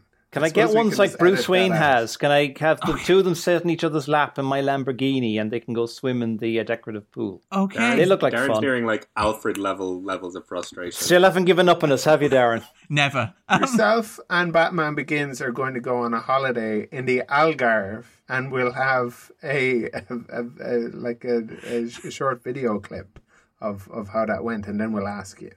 Yeah. Um, Moving on. so, Alex, would Batman Begins be on your own personal 250, your own 250 favorite movies? No, it wouldn't. Um, similar to um, what Bill was saying there, like I'd be similar. I the, the best time I saw this was when I was young and dumb and excited in the cinema. In I think I saw this in Barcelona and and and with a couple of friends and my brother, and it was you know everything I wanted it to be at that exact moment. And every subsequent viewing, I've been a little bit like, huh, I remember that being you know slightly better or slightly more cohesive or something. Um, it, it's good, and I'm sure we'll get into it. Like, I, I, it sounds like I might be one of the more negative people on it, but to be clear, I'm only criticizing because I think it's worthy of like a certain level of engagement and everything. But um, yeah, like the times I've rewatched this since then, it's it's always been um, oh yeah, and it's always been in the context of I think I would have rewatched it when The Dark Knight came out. I, I remember my brother suggested this crazy thing the Lighthouse were doing, where you could go see it at like two a.m. or three a.m. the night it came out, uh, and we went and did that um, because you know we were stupid, and I guess we didn't want spoilers or something. But I remember like the subsequent day in work, just being like so exhausted, but being like, no one's going to spoil Batman for me. like, He's the remember, like, real winner here. yeah, Yeah. the, the taxi driver being like, because it was 3 a.m., like, airport lads, right? And we were like, no, we're we're going to the cinema. but, um, so yeah, I, no, it wouldn't be on my list. I, I There might be an argument for maybe the Batman Returns. I've always got a soft spot for that. Um, just because it was like a wildly inappropriate film for a child Yeah. to be exposed to, and you know, you and and Darren should like- do lunch. Yeah, that's something in common. yeah, and um, yeah, for that reason, I, I, I think if there would be any Batman film on it, it's it's not going to be this one. So. Um, and Andrew, what about yourself? I think I would. And I, I, I, thinking about it, I feel like there would be a lot of Batman movies on my 250, Yes. as in like a kind of the the the Tim Burton Batman would be, and maybe so would the Batman. And I think I would put the the the three Nolan movies and a whole lot of other um, non Batman Nolan movies too. So yeah, like like like I I I watched this not for the podcast. I um uh recently, I think last year, I watched I watched the the kind of Nolan trilogy of um like uh, Dark Knight and Dark Knight Rises as well. One of my big suspense arg- we you and I have argued about the Dark Knight Rises in the past, and I have a very strong reading it, and you had a very strong reading it. I'm kind of I'm both terrified and excited to hear what you thought of that. I'm not sure now at the time. What my I don't I, it's like I don't care enough about my take Fair point. to Fair point. to to to retain my own thoughts about it. I do remember at one point you were like, "We should talk about Obi Wan Kenobi." I have some thoughts, and I'm like, "Okay, when do you want to do it?" It's like I've forgotten what my thoughts were. Um, pretty much like it's, it's, um but um i think i remember what my obi-wan stuff was um but the, the yeah i i would i would kind of put this on but it would be it would be on because of those other two movies i i i i, I think like controversially maybe i like dark knight rises more than um than this, Than i think this is great though Yeah. and Title like, wise, I- it always annoyed me. Like, I think this one should be called The Dark Knight Rises. The middle one should be called Dark Knight, and then you come up with like The Dark Knight Returns or something with the Yeah. third one. the Dark Knight is back. Dark Knight exclamation mark. ends. Yeah. Spoiler alert. Dark, But- yeah, the Dark Knight Revenge. The, um, no, I, I, I can't I believe feel it's not the Dark Knight. I the, the uh, I I think Dark Knight Rises is uh, Batman's kind of apotheosis, though. Um, Yeah, that's a that's a conversation to get into when we talk about that. Yeah. But yes, it is. It's. See you in two years. I mean, we can't talk about Batman outside of Batman Day. Those are the rules, unfortunately. um, but uh, we are superstitious and cowardly. Well, we've been here a lot of this day already, so Yeah. Um, and and for myself, uh, yes, uh, unequivocally. Like that's the thing. I, uh, Alex, I think when we had you on talking about Fight Club, when we asked was that on your 250, you're like, yeah, all of Fincher's movies except maybe Mank are on my 250. Um, Yeah, and maybe Benjamin Button. Um, I don't care for that one either. Yeah. yeah. So it's like, yeah, most of Nolan's movies are on my 250. There, as Andrew said, there is a lot of Batman on my 250. I am a big Batman nerd. the 1960s one. The 66, there, the isn't six, the 66 movie is just a joy. The animated one. The Mask of the Phantasm is on there as well. Batman Returns is on there. Yeah. Um, Batman Begins, the trilogy is on there. I don't know about the other ones. I don't know if the Batman's on there yet. I don't know if uh, um, the hey, original. buddy, did you get a look at the nerd? Yeah, I know. Um, but yeah, so I've got like an animated Batman, a 60s Batman, and Batman Returns. So it's like horny and wholesome at the same time, uh, which is what you want. No BVS Dodge. What about the Batman? I, I'm sure you've already answered this. Well, I kind of I said yeah, so I'm not sure. Right. The Batman needs time. I'm one of those guys who has like the five year rule before, like I, I want to get a bit of distance from something before I declare it a classic. No such thing as an instant classic. Yeah, That's why Leonard Maltin feels the same way. I well, that's where he stole it from me. Like me and me Yeah. and Lenny were like, yeah. Um, and and his look. Um, no, sorry. Uh, no, you have similar facial. um, and, and and like as we've talked about before Mm. in the podcast, like I'm I'm a big blockbuster guy. I like populist cinema. You know, for all the people kind of caricature me as somebody who kind of overthinks things or thinks too hard about movies, I like when stuff explodes good on movie screens. Um, I like a good crowd pleaser. I like a movie that takes the crowd with it. I like blockbusters in particular that are like well crafted and thoughtfully made and like, you know, are designed very carefully, shot very well, look really good, and are just propulsive and go. And like, that's the thing about Nolan. Why Nolan is, you know, probably my guy. You know, I, I love like I don't know if I have a favorite living director, Spielberg, Scorsese, Fincher, all good candidates. But why Nolan is probably the guy I keep gravitating to is because Nolan does that. Nolan is like unashamedly one of the best blockbuster filmmakers out there because he makes movies that are just fun and like thoughtful and don't condescend to the genre and kind of have these high concepts that are explained very very well and are designed for like everybody in the audience. I mean, Alex pointed out like this is a perfect movie for 12-year-olds. It's also a perfect movie for my gran. Nolan's kind of talked about how he wanted to design it so that this was accessible to kids. He wanted it to be a PG film. He wanted to push the violence as far as he could because like kids actually love seeing violence on screen, but he also didn't want to end up with a rating that would preclude children from seeing this movie. Uh, and then, like, you know, people talk about how the part of the movie that doesn't feel Nolan esque is like the extended 30 minute climax at the end, which is just action sequence, action sequence, action sequence, um, as opposed to like a high stakes shell game or kind of high concept set piece like other Nolan movies. But like, Nolan's talked about how that was him. Goyer wasn't sure about the climax of this movie, but Nolan was the one who was like, no, I want to shoot an old fashioned blockbuster, third act bombastic climax that just keeps escalating and escalating and escalating, in part because, you know, audiences will love it, but in part because I want to make a blockbuster movie and blockbuster movies have that in them, so we have to come up with a way to justify that. And I just. That, that's infectious to me. Like Batman Begins is beginning to end a more fun, a more satisfying, a more well constructed blockbuster than like 95% of superhero movies, 95% of all blockbusters. It's, you know, just, it's, it's the, it's a perfect blockbuster for me. And I, I say that knowing that like the next movie is an even more perfect blockbuster as well. But sorry, uh, Phil, if listeners have not seen Batman Begins, uh, would you recommend that they pause the podcast and stream it to a local device? Uh, yeah, uh, or on DVD or Blu-ray if you're uh, a, if you're a luddite like me. Uh, however you watch it, watch it. Um, I think it's great fun, and I like to think that, and certainly if you do uh, what I do sometimes, I find there's a lot of uh, reactors on YouTube and things like that now where they go back and watch these kinds of movies, and it's always a delight to see that they go and watch this, and they're absolutely delighted what they find. It is just a solid economic retelling of a story that hasn't been addressed very much on screen before, even though it's such a part of American pop culture lore at this point.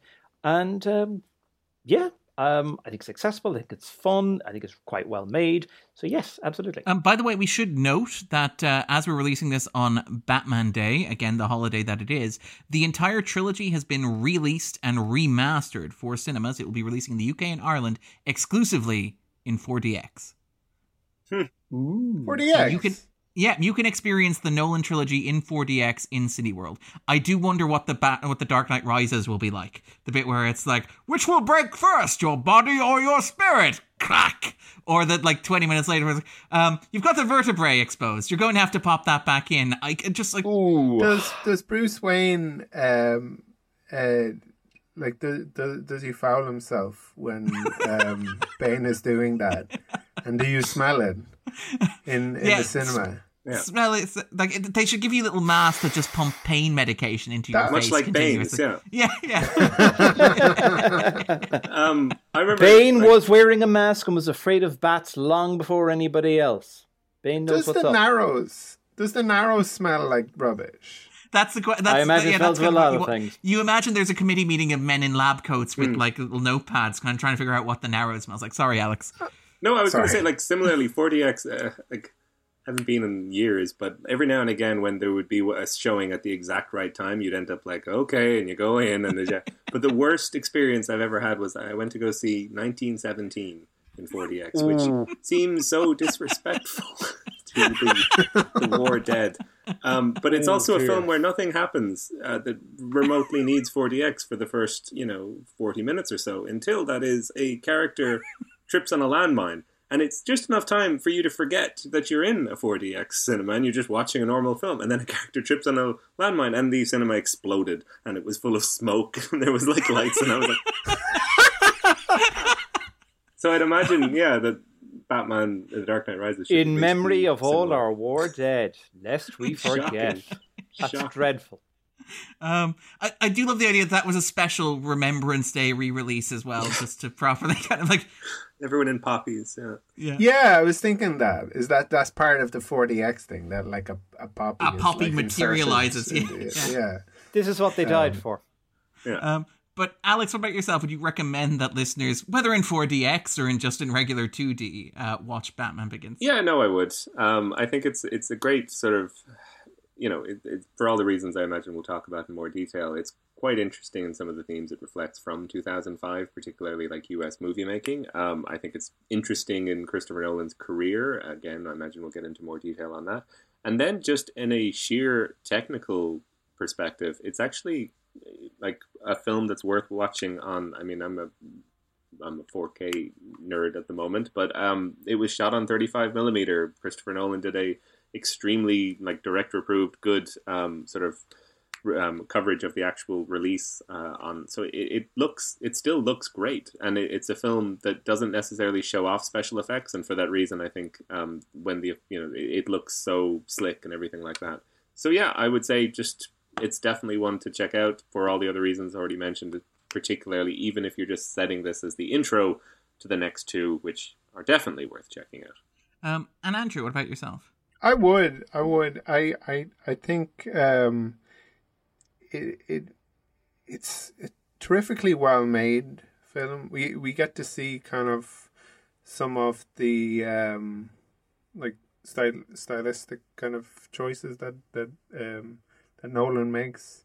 We learn that he likes glaciers, and um, Yes! in, uh, I have an entire section on glaciers. People are going to Yeah. be very excited about this. and they they, they There were some glaciers now in Insomnia. Like I think we got some there were, there were indeed, and they oh that's and right. they obviously pop up again in, in Interstellar as well, and, And stuff. yeah. Inception.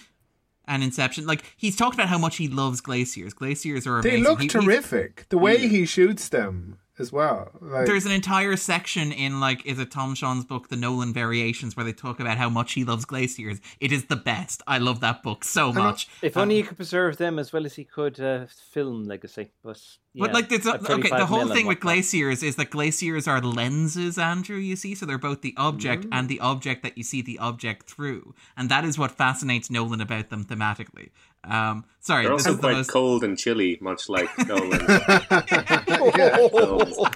Oh, I feel like that's got it. Yeah, that's maybe fair. They, they, they, he'd probably um, admit as much himself. I mean, there's also the whole time thing where kind of glaciers, they both like trap objects in them forever and they move very slowly and they're kind of immune to the ravages of time, which is Nolan's big thematic I, th- preoccupation. I, and- I, I, I think he has, uh, to some extent, kind of at least prove that he can, if he wants to, overcome that um, uh, criticism. I, I, I, I think Darren and I agree that, that, that some of his movies are very deeply moving. Um, but, but, but, but, But I mean, I'm it's a- also a cold glacier of a human being, so it's obviously my, my empathy extends That- very much in that direction. that is that goes back to what I was saying about one for us, one for them. Like there are like glacial films, and then there is like Interstellar, like more warm films, more interesting. films.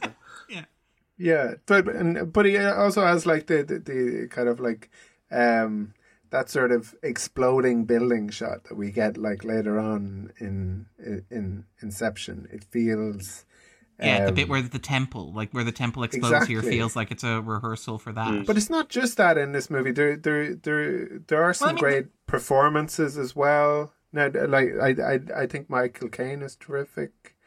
The soundtrack, I think it it it's it's starting to kind of like build the case. I feel to for um for Hans Zimmer to to um to Well, have those very of kind of career, like yeah. yeah, yeah, to have those very echoic um, Hans Zimmer scores that, um, like with Inception and Interstellar, and and and that this is maybe less intrusive, I guess, but it but it it it's it's it, it's very well done. It's quite subtle, I think.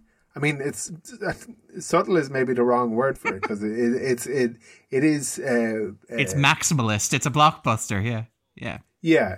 But at the same time, I think his maximalist tendencies, and I was going to say maybe more about this later, but they are balanced out by the fact that he's only co-composer. Thank you, James Newton Howard, for introducing some subtle uh, string motifs uh, to offset that kind of bombast. Yeah. And that's all I got to say on it. And it, and it kind of speaks to how the kind of the movie is dedicated to like the duality of Batman, the psychology of this character. That like the reason for that is that like Newton Howard is composing for Bruce Wayne and Zimmer is composing for Batman. So you have this very elegant piano, kind of delicate, childlike music for Bruce, and this very blunt, you know, bass pumping like theme for Batman. And like throughout, you have the two kind of in conversation with one another. I think like even in The Dark Knight, at the moment where like Bruce is trying to get to Rachel, you have the two themes playing against each other because like it's the duality of Batman, and like it's it's not the most subtle, nuanced, sophisticated kind of like motif in the world, but it's it's just clever storytelling through the means of film in a way that blockbusters don't don't usually do. Uh, so, sorry, Alex, did I did I cut you off? No, no, not me, Um, Alex. yeah, Darren, and, and I mean, yeah, it, it, it is it is it is worth noting. Again, this is the point where you start to see a lot of the Nolan regulars come into to circulation. It's it's edited by Lee Smith, for example. He worked with Wally Pfister on Insomnia. He carries him over. He becomes like his default cinematographer for a little while. You obviously, again, you mentioned like Hans Zimmer. He starts replacing David Julyan. In fact, I think like Zimmer produces uh, Julyan's score for The Prestige, if I remember correctly, as well. He has like a producing credit on it. And like this is the point where obviously Caine comes on board, and Caine becomes like Nolan's like lucky charm. Has appeared in all of Nolan's subsequent films as well. So it is kind In of in one way or another. yeah, so I think I think you're right to sing, to single this out as a, a movie that is important in terms of situating Nolan's filmography and his development as a kind of an artist. And and Cillian Murphy, I should have mentioned. I Yes, I, as I. I really really like Cillian Murphy in this, um, and and he becomes a a, Nolan, regular. uh, regular as well. Yeah, I mean, he's starring in Oppenheimer. It's really odd that like Yeah. he's been this fixture throughout Nolan's career, and it's like he finally circles round into giving him a lead role. He- like he absolutely didn't need to be in Dark Knight or Dark Knight Rises. Like no one, But he did. really been. Which I quite But yeah, like. no, he he he he he was, and he wa- and and and it was good. But but and and. Uh, but that's maybe a mark of um, how much Nolan likes uh, Cillian Murphy. And the idea that he likes having collaborators around. Like he's talked about this, like Yeah. he likes having a team around him. And again, maybe we'll talk about this when we talk about the film itself, like its themes and stuff. But he likes having a team around him in large part because if you're working with those people over time, you develop a rapport.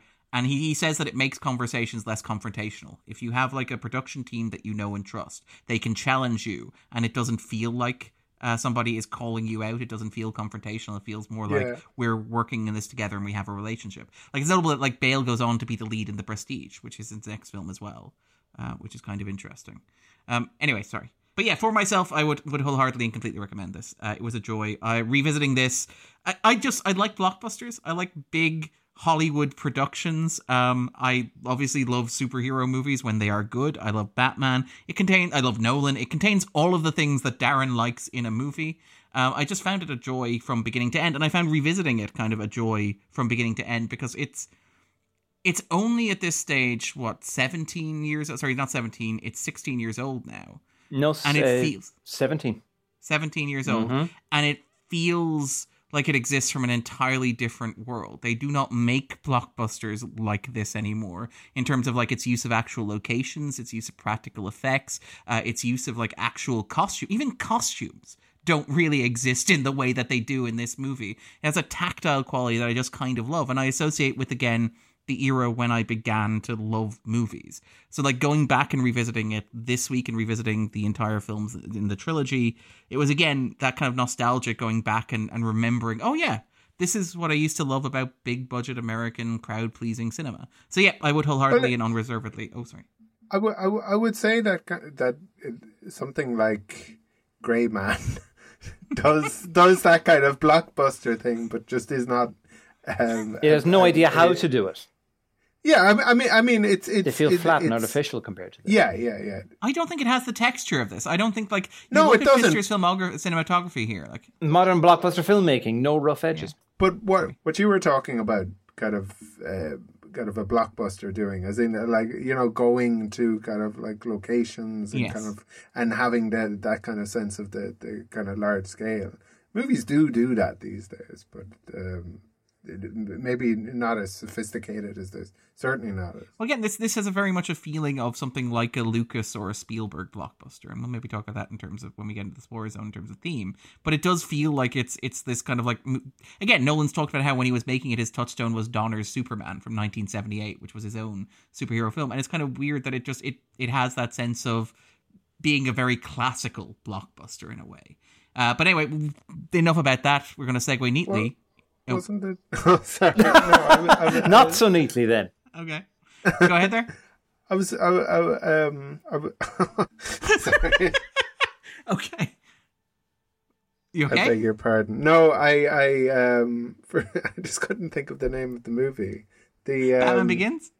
No, the the, the the the Ridley Scott um uh Blade Runner. Yeah. Oh yes, The- yeah, which is, very Blade Runner inflected. Yes. That's but wasn't that the the touchstone for it? Like he made the production team. He made the production design team watch that before filming it, and a lot of the work in the Narrows is, is kind of like designed around Blade Runner. It's designed to look like Blade Runner. The Rain, the studio, it's the set, the studio setting in which it was shot as well. So yes, that was also a touchstone in terms of the aesthetics of the movie as well. I'd, yeah, I'd never heard the Donner thing. That's interesting. Oh yeah, no, he's talked about how like you know he talks about like remembering the trailers for it as well, and even things like the all star cast. He talked about how like when he watched Superman, it was like Christopher Reeve was this unproven screen actor, so to compensate, they surrounded him by this cast that was arguably dramatically overqualified. Where you had henchmen played by like Ned Beatty, for example, uh, and obviously you had Gene Hackman in the role of Lex Luthor and all this sort of stuff. And like again, Nolan was like, I'll just take that idea, and it's like we'll have Christian Bale, and we'll just surround him with people like Morgan Freeman, whose job is to do exposition, um, and like Michael Caine, who's playing the role played by Michael Gough in the previous films. Gary Oldman will be replacing Pat Hingle, like that sort of level of overcasting. But with that in mind, we will segue neatly into the spoiler zone.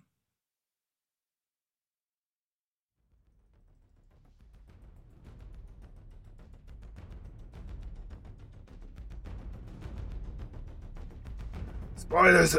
no, I don't think I can do that. Can I? What, what, uh, I'll try that again. Um, what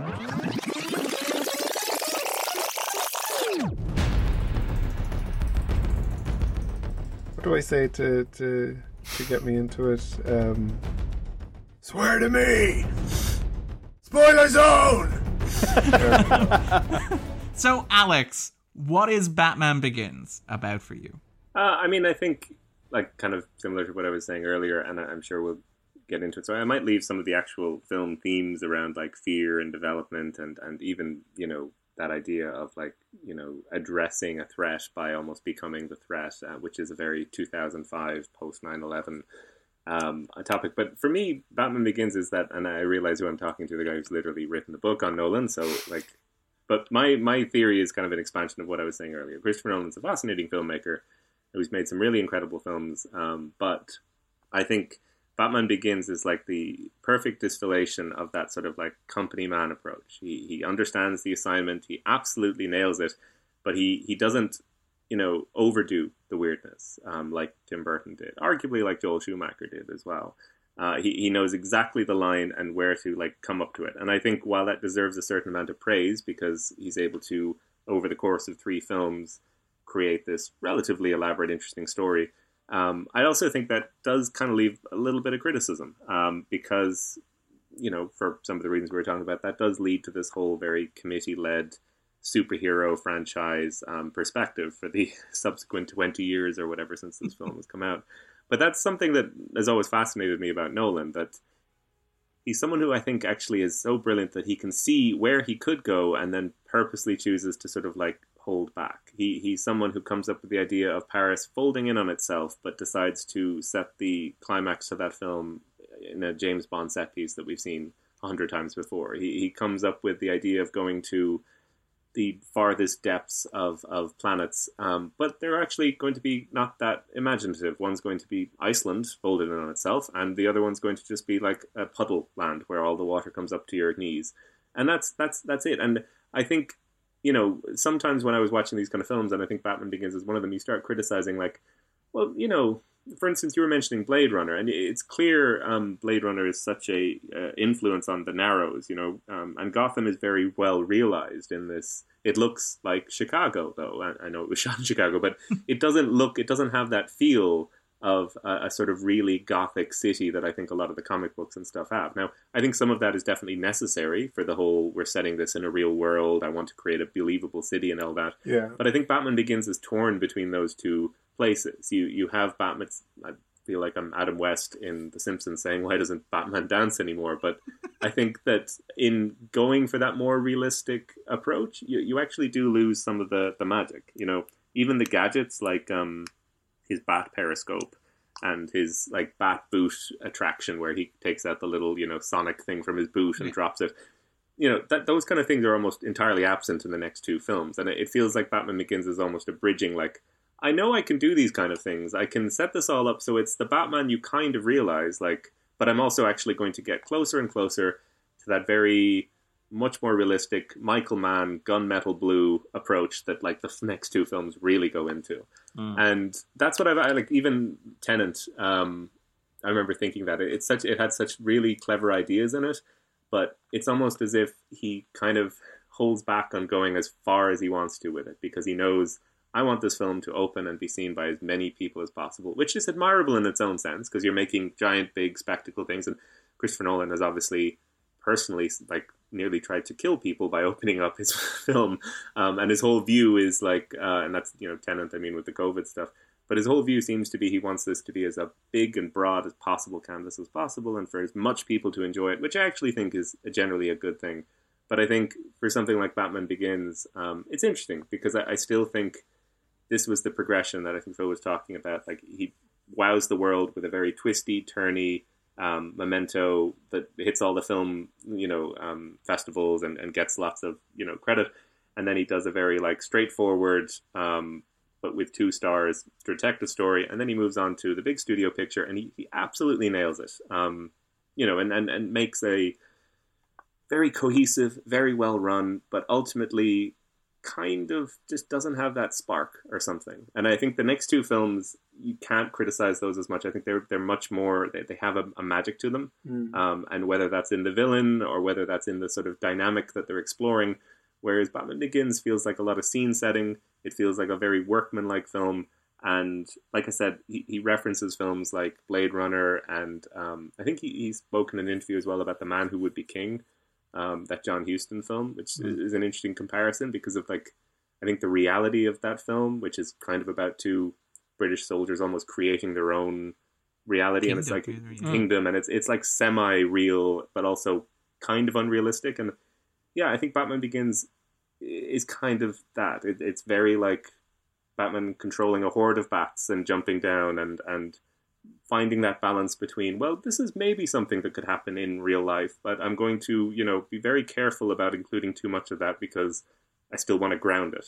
So i think it's a bit of a compromise between those two things but as i said i think it's a film perfectly in balance. I just think there's a little bit of cynicism there it's a very clever filmmaker but um, yeah that was kind of my view on, on batman begins watching that, it again that is one of the interesting kind of tensions in, in the movie. I would argue is like the idea that like the argument, like the big knock against the Nolan movies uh, from a certain strain of like online, extremely online fandom is the idea that they're not really comic book movies. That they are, you know, they're you know police procedurals in superhero drag. That he just put a superhero costume on Michael Mann's Heat and called it The Dark Knight, and it doesn't reflect the comic books, or it doesn't. It's embarrassed to be a comic book movie and all that sort of stuff. And I've never, I've never entirely bought that in large part because like these are movies with a ninja death cult in them for example. They're they're movies that you know where you have this idea of like a microwave emitter that can vaporize water and a magic reactor that you can time the blast to like the fraction of a second on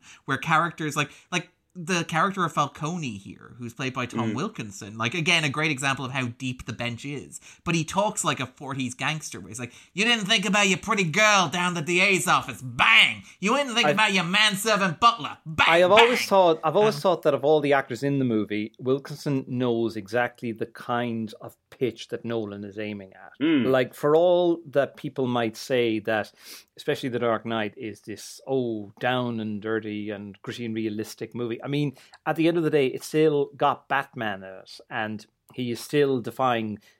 I'm sure plenty of laws of physics, whatever about the laws of uh, Gotham City in general, but Like the Um, length of Batman's cape varies dramatically from shot to shot. Like one moment he's just a dude wearing a poncho, and in the next shot it's like he's drawn by Kelly Jones.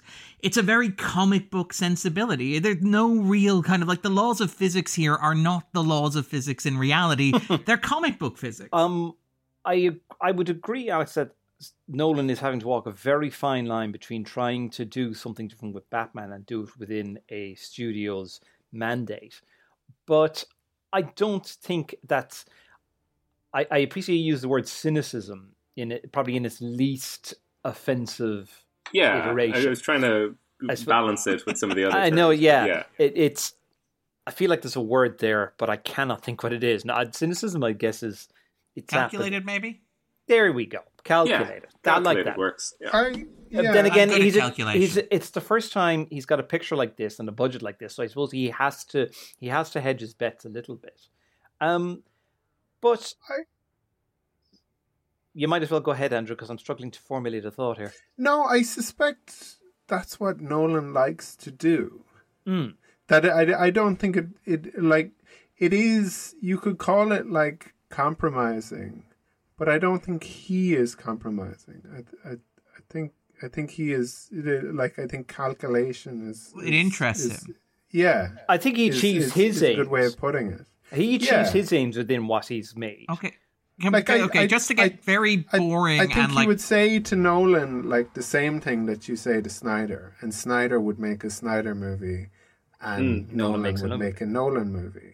That he's not going to kind of uh, Batman. bed.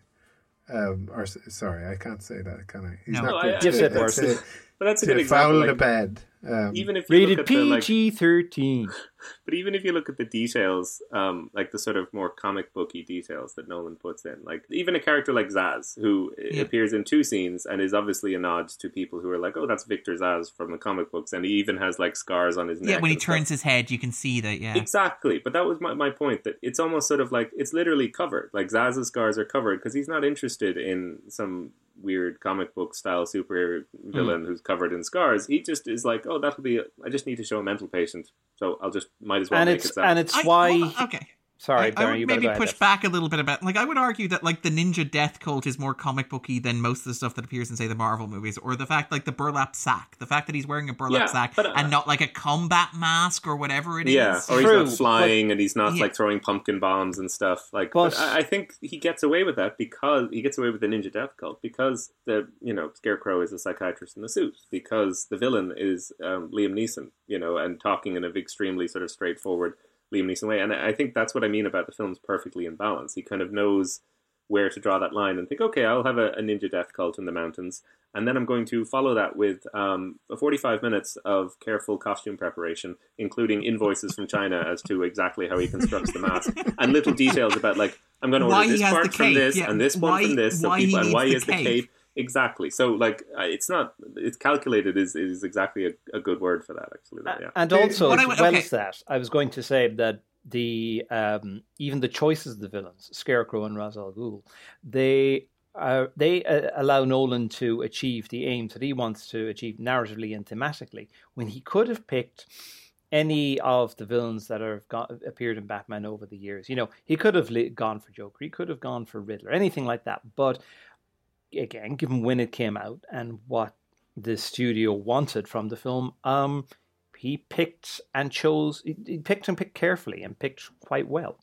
Okay, well, just a couple of quick things here, just very quickly, because everybody's kind of talking about this to in- introduce some boring, like Nolan facts about Oh, go like, on, we how love he good works facts. as a director. Um, the way that he works is very much reverse engineering.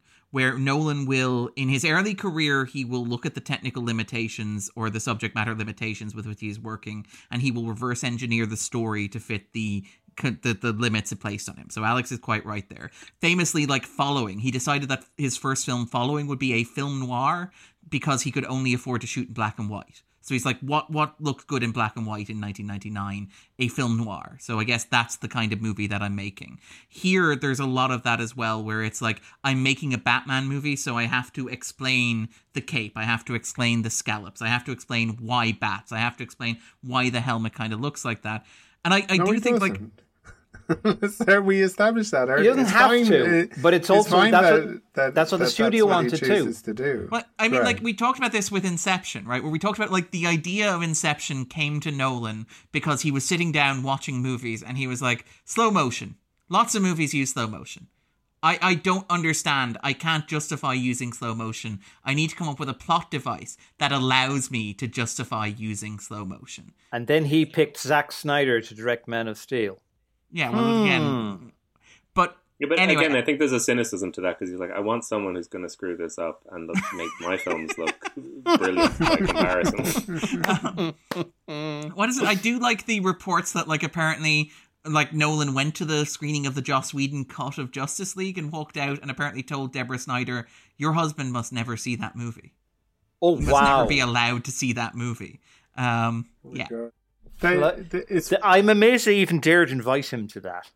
yeah. That's But- oh, the but to, thing- to fill, the- oh sorry, He, he probably No, just goes I- around eating like executive sandwiches and stuff in those days. Like he was there, like he could do whatever he wanted. I'd say. it's like sorry, excuse I me, made Dark Knight. Let me through. Let me Yeah. through.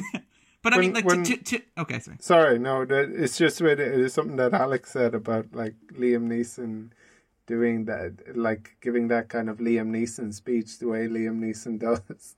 Did anyone else when when he's when he's I think I know what you're gonna to- say. Yeah, where Yeah, I where he's so too. saying like.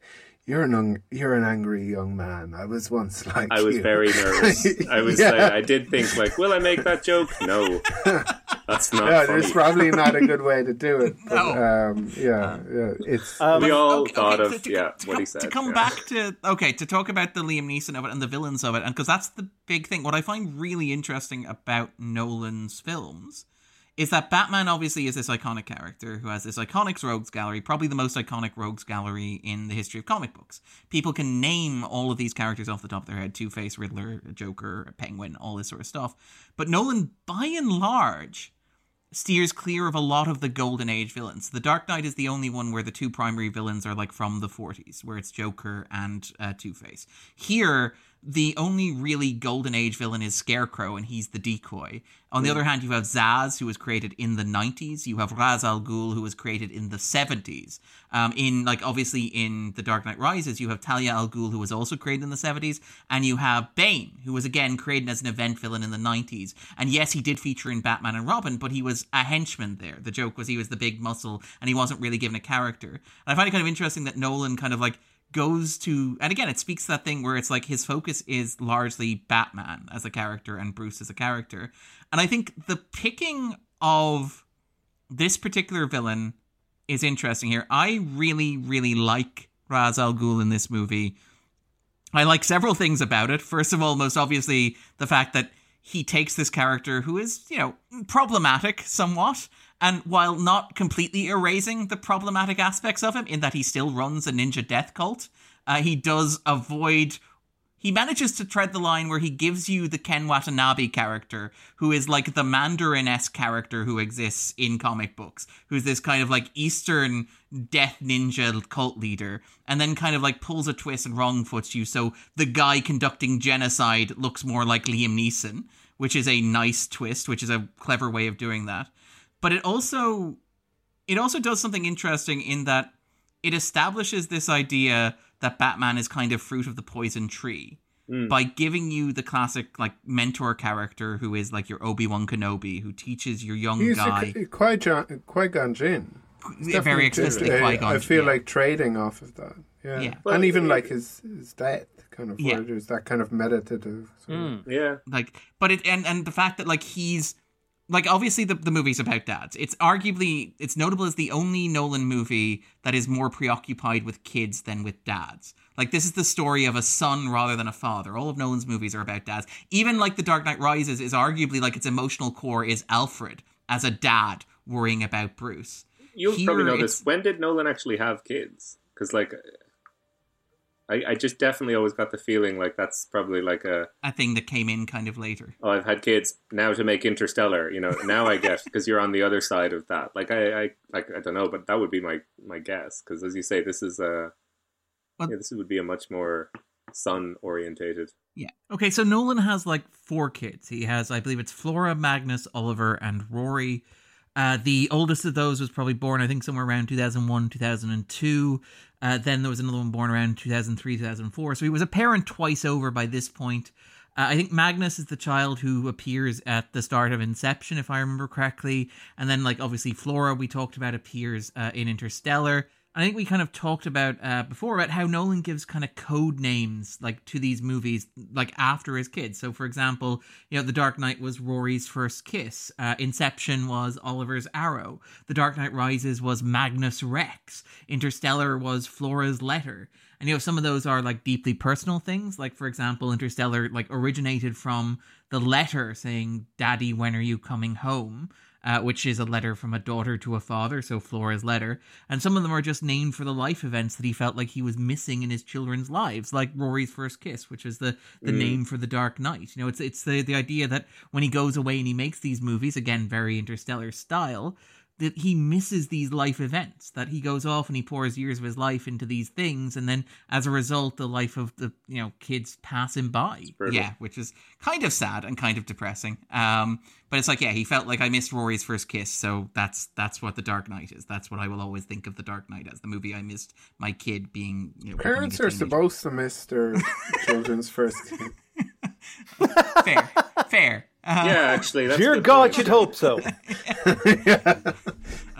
But like, yeah, like, it, it- and again, this is, speaks to the whole kind of Spielberg Lucasness of it all because it is very Star Wars. Like, it- it's very kind of like he is, as you said, Qui Gon Jinn is Obi Wan Kenobi, but it's it's like you have Thomas Wayne who is this idealized father to Bruce, and you have like Ra's al Ghul who is basically the father of Batman, and it ties into that stuff that Alex mentioned, the kind of like post 9-11 anxieties of it all, where it's like Hmm.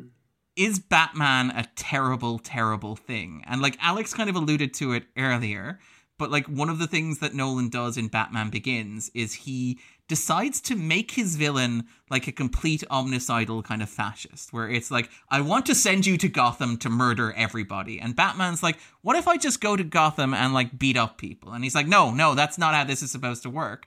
So therefore, Batman seems more acceptable to the audience as a result. Batman seems like a better solution because he's only brutalizing people. He's not like instituting basically purges of, like of cities. like Batman is trying to dilute that fascism down into a into a more manageable and slightly cuddlier uh, publicly available package. Ra's Ra's Al Ghul tries to make him um, execute a prisoner. And he's like, "No, I won't do that. I'll eighteen blow up this, this- this entire temple, I'll kill all of you instead. including the prisoner." Yeah, but like you were going to kill people anyway, so it's all good. Um, Except the But, like- prisoner was actually there as a murderer, so hmm. well, and again, like obviously, as you go on, the movies become more complicated. Things like the the whole "I'm not They- going to kill you, they- but I don't have to save you" uh, kind of bit at the end, which ends Yeah. up becoming like, "Is he as bad as Joe Chill?" Uh, is what it ultimately becomes. Everybody aside from Ken Watanabe like gets out of the temple, and it's like, yeah, yeah, we- we- like proper A team. Yeah, you show a shot of them just sitting in the snow, going, "Ah, Yeah. "Man, that was." I'm that no was- gym Bro. I'm no gym Bro. But can can anybody tell me if it is actually possible to bicep curl with a 200 pound man plus armor? Like that stunt still makes me go Yeah, bullshit. Batman. I want to like see the subsequent five minutes of you know trying to get him from that position up, and like Liam Neeson is an extremely large man. That made me think that that ninja challenge where you know he has to put the blindfold on and then like guess which ninja is Liam Neeson. Surely you just pick the tallest ninja. huh? no, like it's it's it's very obvious. Like even though Nolan tries to hide it with framing, like the ninja at the end is always like a Yeah. foot taller than the other than ones. every other one. Um, but like I kind of like there is an interesting kind of Oedipal subtext to the movie where it's like it is basically about Bruce killing both of his fathers. Um, where like obviously you have the Thomas Wayne bit where like Wayne Thomas Wayne dies and he's like, "Don't be afraid." But at the end of the movie, you have like Bruce. You have obviously the scene where like Ra's al Ghul says, "Don't be afraid, Bruce," as if to underscore the point. But he does that by ramming the train that his father built into Wayne Tower at the center of the city with his surrogate father on board. That is some proper Oedipal like But it's what he blockbuster ha- plotting right there. And But of course, it's what he has to do because in order to defeat the toxicity of the guilt that he carries from the death of his father, his, his, both his parents, he has to also defeat the literal toxin that uh, Ra's al Ghul is going to spread throughout the city if he doesn't derail the train. So, Sorry, Alex. Um, No, I remember thinking like again, um, you know, what you were sort of talking about about him literally killing Liam Neeson at the end. Like Liam Neeson has this wonderful moment of sort of like accepting death and, and closing his eyes as the train like hurtles him into the ground. But um, it, it's also a little like I do I did have a thought like maybe that was his plan all along, being like, okay, you know, kill this single farmer. No, I'll kill all of you. And then he's like, you know what? We, we nearly had him. Um, why don't we just do this? and if he kills me, then like the, it'll be complete, and we'll have created this like proto-fascist Yeah. who will now have a billionaire's resources and dress as a, a bat and, and beat up the criminals for Maybe. the, like two years. It's like yes, feel I can feel your anger. flowing through you. But um, I, um, I, I, I've thought about that question and that particular moment a, a bit, and the only out I can really come up with is that it adds to the kind of moral grey area that Batman always seems to reside in. Yeah, he prides himself on not killing people, but then again, he's willing to override so many rules and laws as it is. Well, I I, mean, mean, like, that's the is- thing about Batman as a character, where he's like, no guns except the guns that I keep on my car that Uh, I yeah. use all the time. It's not guns; they're just rockets. They're it's it's extra big guns. They're beyond that, that guns. they line in count. Batman the animated series where he's like, "Rubber, I swear," um, when he's explaining the bullets that he keeps on the Batman. I like There's that. a, a scene in this where he picks up a gun and shoots someone as well. Like not exactly, he's like fighting or something in the, the room, and like he does kind of grasp around. It's kind of interesting. And then, but yeah, it, like it's. I actually do think it's kind of interesting the the way it's sort of handled about whether or not he's actually going to like what you were saying, Darren, about taking on. He seems to take on so many of Liam Neeson's like little lessons about like how criminals um, thrive on the understanding of society. Yeah, The criminal is not complicated. He he he, he repeats like like verbatim in the Dark in the Knight. next Like, movie, yeah. Yeah. compassion is a weakness, and you know, at a certain point, and then, as you say, by the third one, he's yeah, you know, set up the NSA for all of Gotham. Yeah, The entire point of the third one is though like he created his own Batman by killing Talia's father. He is basically Joe Chill to Miranda Tate to the like Marion Cotillard character, which Hmm. is just such a cynical take. It's it's it's fascinating. I kind of adore it. But you know, these things repeat themselves. That's what history is going to do. And I mean, uh, you in the moment, he probably just imagined that something is going to happen. He probably didn't even know Talia existed. But could he have foreseen that he would actually cause her to come back and try and see your father's plan through? Probably not. Well, I mean, that's the thing that I find really interesting about this movie is that obviously, like, it's it's takes its cues from a whole bunch of sources, including, say, The Man Who Falls, for example, and like Denny O'Neil's work on the character. But like, you have things like uh, Frank Miller's Year One, which is the seminal late '80s kind of comic book run, which is the gritty Reagan era origin, and this is like very careful to situate Batman's origin in what feels like the 80s. This is possibly the superhero movie with the greatest number of references to Yes, the depression, the recession. uh, in like the history of the medium. Economics come up repeatedly. Like Ra's al Ghul boasts about using economics to attack and crush Gotham, and I find it kind of interesting that there's this tension between the superhero is this kind of American archetype where it's this rugged individual. It's like the cowboy or whatever. It's this idea of the one man who can come in and fix town. And I kind of love that while this is Bruce's story, and Bruce internalizes so much of that. Like you have the, you know, don't be afraid, Bruce. So instead of being afraid, he's angry. He weaponizes his fear. You have things like, uh, you know, you have like the commissioner coming in and telling Bruce, we got him, as if to instill that's what's important, is that you punish this person for crime. You have Alfred saying, it, well, it wasn't you. It was him. It was all him. And you have him kind of like internalizing that stuff, like he internalizes all of the Liam Neeson stuff. But the movie around him is more like, no, no, no, but you see poverty and like social causes and economics and depression and systemic corruption. Those are the things that are turning Gotham into a hellhole. And I kind of, there's this interesting ambivalence where Bruce just doesn't take any of that on, which yeah, is fascinating. That's, and like that, that's linked to a point that I have never liked about the first um, Tim Burton Batman, where it's revealed that the guy who shot his parents is in fact the Joker, and it, it just felt a little. It's always trying a to little tie it together too neat. Exactly. It's- And I actually always really liked in this one that Joe Chill, and he's played by that that guy who played the Night King, Richard Brake, and he has such a long, sad face. He's got a great like film face, and he he looks scared while he's murdering. like he genuinely looks like a mistake. You know, he looks like a guy who's down and out and goes too far. And then we have a wonderful scene later where it shows him older resourceful, like your man in the Shawshank Redemption saying, you know, rehabilitated, and then he gets gunned down. Sure, I was hungry like a lot of people back then, but that doesn't excuse what I did. It's like it's surprisingly sympathetic to him. and it makes, and it actually makes um, Chris, um, Christian Bale holding a gun about to execute this guy a lot more kind of like, oh god. And then, though, I felt that there's a final scene where Liam Neeson kind of pretty much reveals, actually, we killed your parents because I caused that uh, economic crash, That which drove recession, that yeah. Joe Chill to like rob your mother.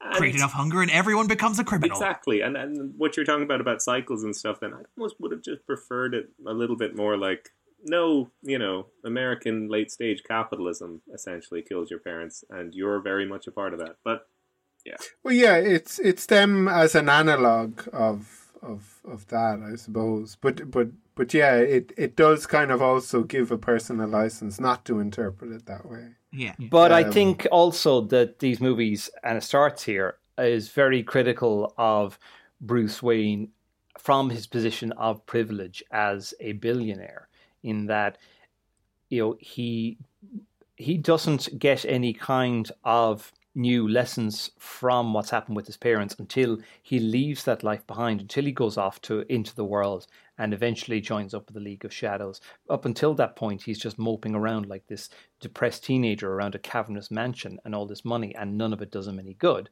So only uh, only after he gets his training, he gets any sense of purpose about trying to improve the world, and then that bleeds into what happens in the subsequent two movies. Um, it is it's not the primary driver thematically speaking, at least not in this movie, but it's definitely saying something about, I suppose, you know, the rich and the poor, the richest and the poorest, and that huge gap, the yawning gap, and ever growing ever bigger between them, and how just not taking action is uh, is not going to help either.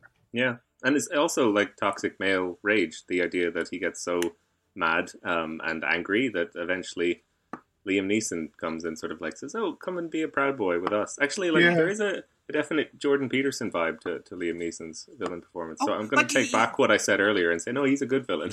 But no, he does. Like you can imagine Ra's al Ghul's Thirteen Rules for Living. Yeah. like it's it's not too like he's finding these young men and telling them how to weaponize their anger. Like he has this whole thing where he's and again, it's very fascistic. It's like your you know your father's death wasn't your Take fault. Take care of your surroundings, tidy your room. Sharpen your sword, make your bed. Yeah. but it's like your father lacked the will the will to act. But there's this whole thing where it's like no you need purpose. It's like we can channel and kind of like sharpen your weapon and kind of use it and turn you back on society. You and again it is as you said something very jordan peterson where it's like he is this privileged incredibly privileged guy. He's coming back from princeton to kind of sulk over his parents, kind of like the, the hearing around Joe Chill. He has this life of luxury with this gigantic mansion and this manservant. And like you have again, it's it's probably notable. I know that it's not a juicy role. I know it's not a good role, but like Katie Katie Holmes as Rachel Dawes is the one who's like, no, no, no, no, no. Maybe don't do that. Maybe don't try to shoot him. Maybe acknowledge that there are bigger systemic problems that you as a billionaire could probably help solve. Mm. And he's like, I know, as a billionaire, I could build a bat suit. Yeah, Uh, it feels almost like it should have been showing um, Katie Holmes' disappointment at the end when he reveals, like, hey, it's me as Batman. I almost feel like she'd have been like, oh no, no. This, Well, she, Well, could've that's why she doesn't get with it. better But things. that that does happen in the Dark Knight. To be Yeah. fair, that is Yeah. kind of where the character ends up going. and Also, she- just just sorry, just to interject that she does reject. She him, does. yeah. There's that, but also I want to reject. Uh, I think Katie Holmes is actually pretty good in this. I remember at the time she got a lot of flack. Well, I there's one thing, and I hate to reduce it to a basic, you know, aesthetic. She looks very young. Mm. She looks, you know, like almost like just this. I don't know. She looks younger than Bale. She looks younger than everybody else. She's almost like a little girl playing dress up at times. But other than that, I kind of like her uh, youthful grit and moxie that she tries to bring. I to think Rachel. it sort of suits the role a little bit more because she agree. is this um, kind of you know Wide-eyed assistant idealist. DA, white, like really. she's but trying committed. to make a difference in that youthful kind of way. And I'll be honest, my, one of my problems with the few problems with Dark Knight is the fact that she didn't reprise the role, and I feel like what happens to Rachel in that film might have hit a little harder if there had been a continuation of the, uh, if she had continued to play the role, whereas I have to uh, it after a different actress, Maggie Gyllenhaal, and maybe not have the same emotional connection as an audience. But that's maybe a minor thing. But I think she does absolutely fine with the role, and I think for what the role uh, seeks from her, I think she does quite well. Um, I think it also like she she's a, young at the time upcoming actress and she's up against a lot of heavy hitters. So next to them she mightn't look as accomplished either. I mean mvp of the cast for me uh, michael caine. Yeah. I was about to say the the thing i like about going back to the 80s with joe chill is that we get to see permacaine like how how he's just like just look like fixture. this for 30 years like I, I it doesn't matter if it's jaws um, for our um, Batman Begins. Michael Caine has always looked like this. Well, I mean that, that's that's the thing. There's big Better Call Saul flashback energy to Christian Bale playing Princeton student. Yeah, it's like when you go to the mailroom in Better Call Saul and Bob Odenkirk at the age of fifty is playing his character at the age of like twenty or eighteen. like it's just like we'll throw a wig on him. Uh, we'll maybe make the hair look like it has bangs. That's that's enough, right? That's what we need. Um, yeah. Yet the um, cast here is phenomenal. And again, like it's it's something that and again, Alex kind of mentioned how this kind of like lives in the legacy of like the Marvel films and kind of like how this kind of like led to all that.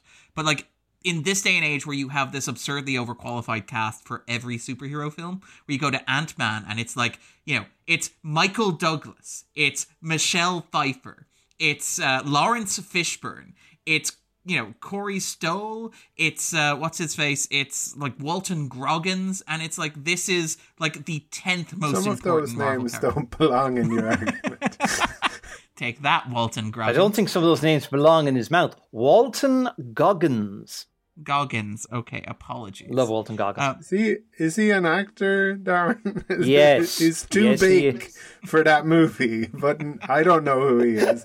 that, Thank you, thank you, Andrew. But but, but like you look at the even cast, compared to that though, look, this cast like look at the cast of like the '90s Batman movies, where again like where Alfred is played by Michael Gough, a fixture of British low budget television, where Pat Hingle is Gordon, and it's like here instead you have a cast so stacked that like Morgan Freeman is the guy who's delivering your exposition SQ briefings. The cast is wonderfully, absurdly overqualified which mm. I kind of think is amazing. Like Rutger Hauer is yeah, Rutger Hauer as just the like frowning CEO is is like yeah, and just to hammer home the Blade Runner comparisons, eh? Yeah. yeah, just to underscore the point there as well. But like that's one of the things I find really interesting. I really love about these movies as well. And again, it's that thing where you have that tension between, like, I don't want to be kind of flippant and be like, oh, Nolan hates superheroes or whatever, that sort of nonsense. I think he quite likes them, and I think there's a great deal of affection there.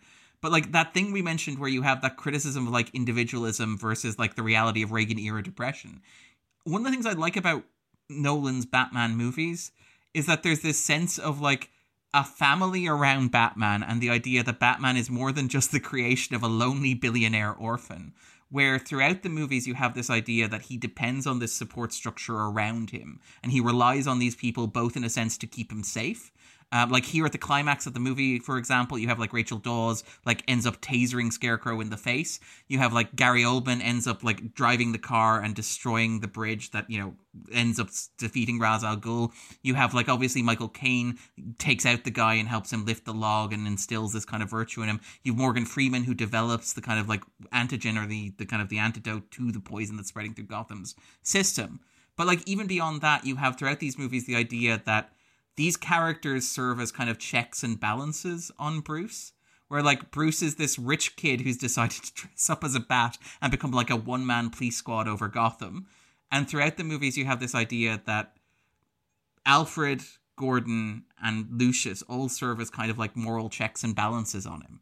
Obviously, like here, you have like Alfred saying, that's not cool that like whole big police chase, the Blues Brothers thing that you just did. You have Gordon. They're enablers as well, though. Yeah, well, that's like the tension. They, they, yeah, they, that. But, but in in fairness, like by this the next two films, they all walk away at various That's- that's points. it, yeah. You know, mm. Yeah. they all are like, oh, no, this is too far. Yeah, Gordon, Gordon ends up broken. Alfred ends up resigning in order to step away. You have like Morgan Freeman saying, "If you keep this technology, I'm quitting."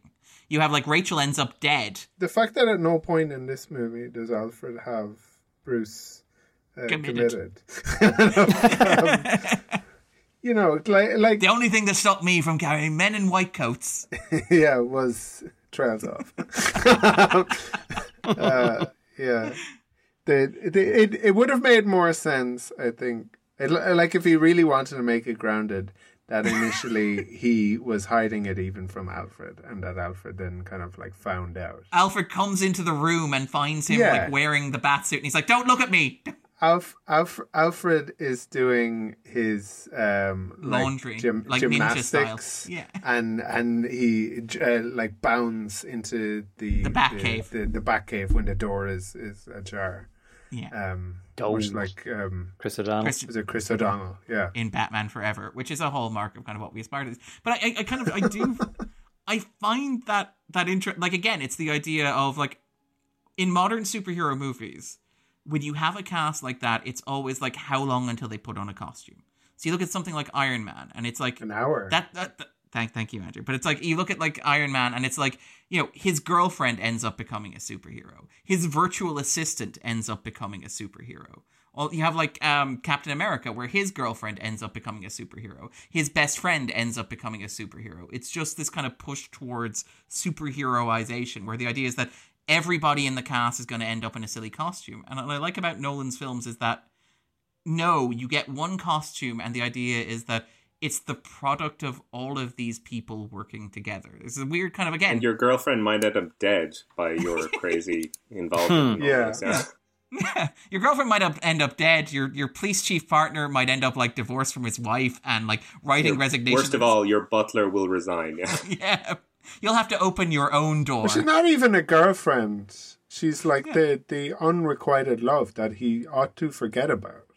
Yeah, you know that the and it, it it it comes across that like Bruce Wayne is a very pathetic uh man and he he he has this kind of like idea that very childlike. It's yeah that that Christian, Christian Bale's so good at that. Like the way he just Yeah. switches on the Patrick Bateman, like when he gets everyone out of his house. It's so good to sort of just see him like put on the real mask and be like, I'm just going to be a rich, An pathetic asshole. dick Be an asshole? Yeah.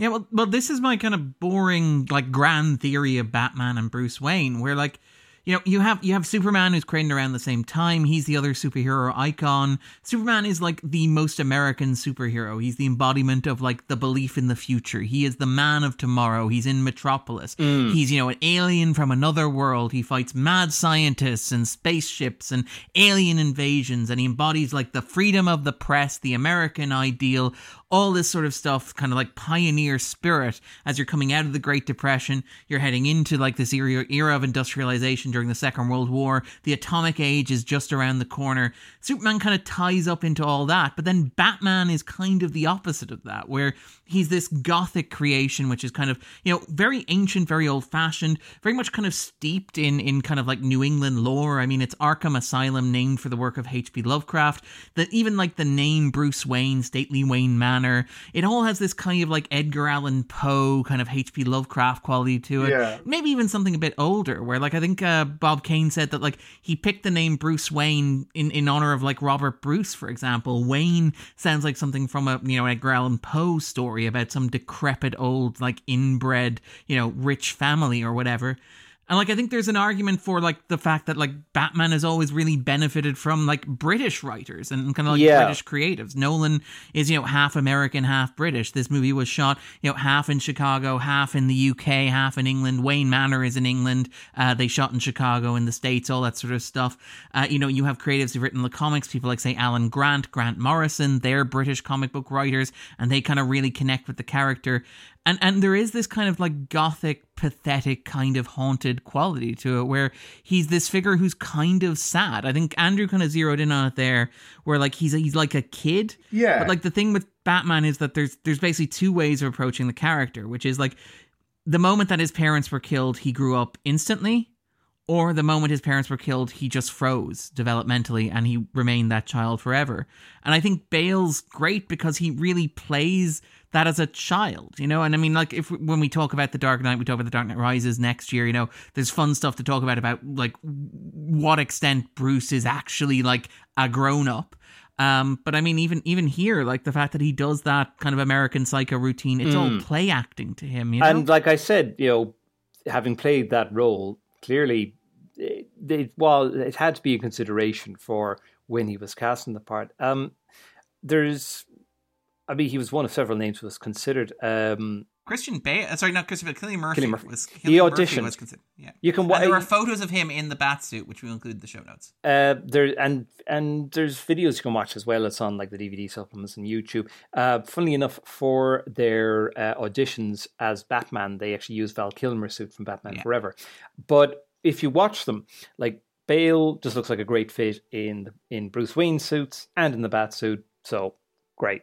But you look at Cillian Murphy, actually looks the part as Bruce Wayne a bit too scrawny, perhaps for the for the bat suit. So I'm glad that he didn't get the part, but Nolan liked him enough to make him Scarecrow, so that's a win. Hmm. But like Bale, he's I, I think he's just an ideal actor for the part. I mean, he does do the Bruce Wayne bit as well, but he we know he also has the emotional depth to carry that pain to let it shine through at all in any possible Yeah. moments.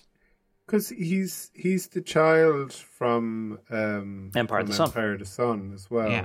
in this movie, as in as in like he, he like um, the, He ends up completely child lost from left, everything, left yeah. behind by his his, his parents. It's like he had the uh, the complete backstory for this character built into his own CV already. He does, when you think about it like that, he does seem like an ideal choice. Well, again, like again, Nolan's kind of casting here is very clever. You mentioned things like the casting of Liam Neeson as kind of Qui Gon Jinn, kind of playing off that, and Rutger Hauer to reference. Like Nolan, again, there's a lot of reverse engineering going on here, where Nolan's like, you know, I I know what these actors have done, and he's talked about how when he directs actors, he's always very careful to calibrate his direction. Like, how much do they need? And if they don't need me to direct them, I'm perfectly happy to just let them do what they want.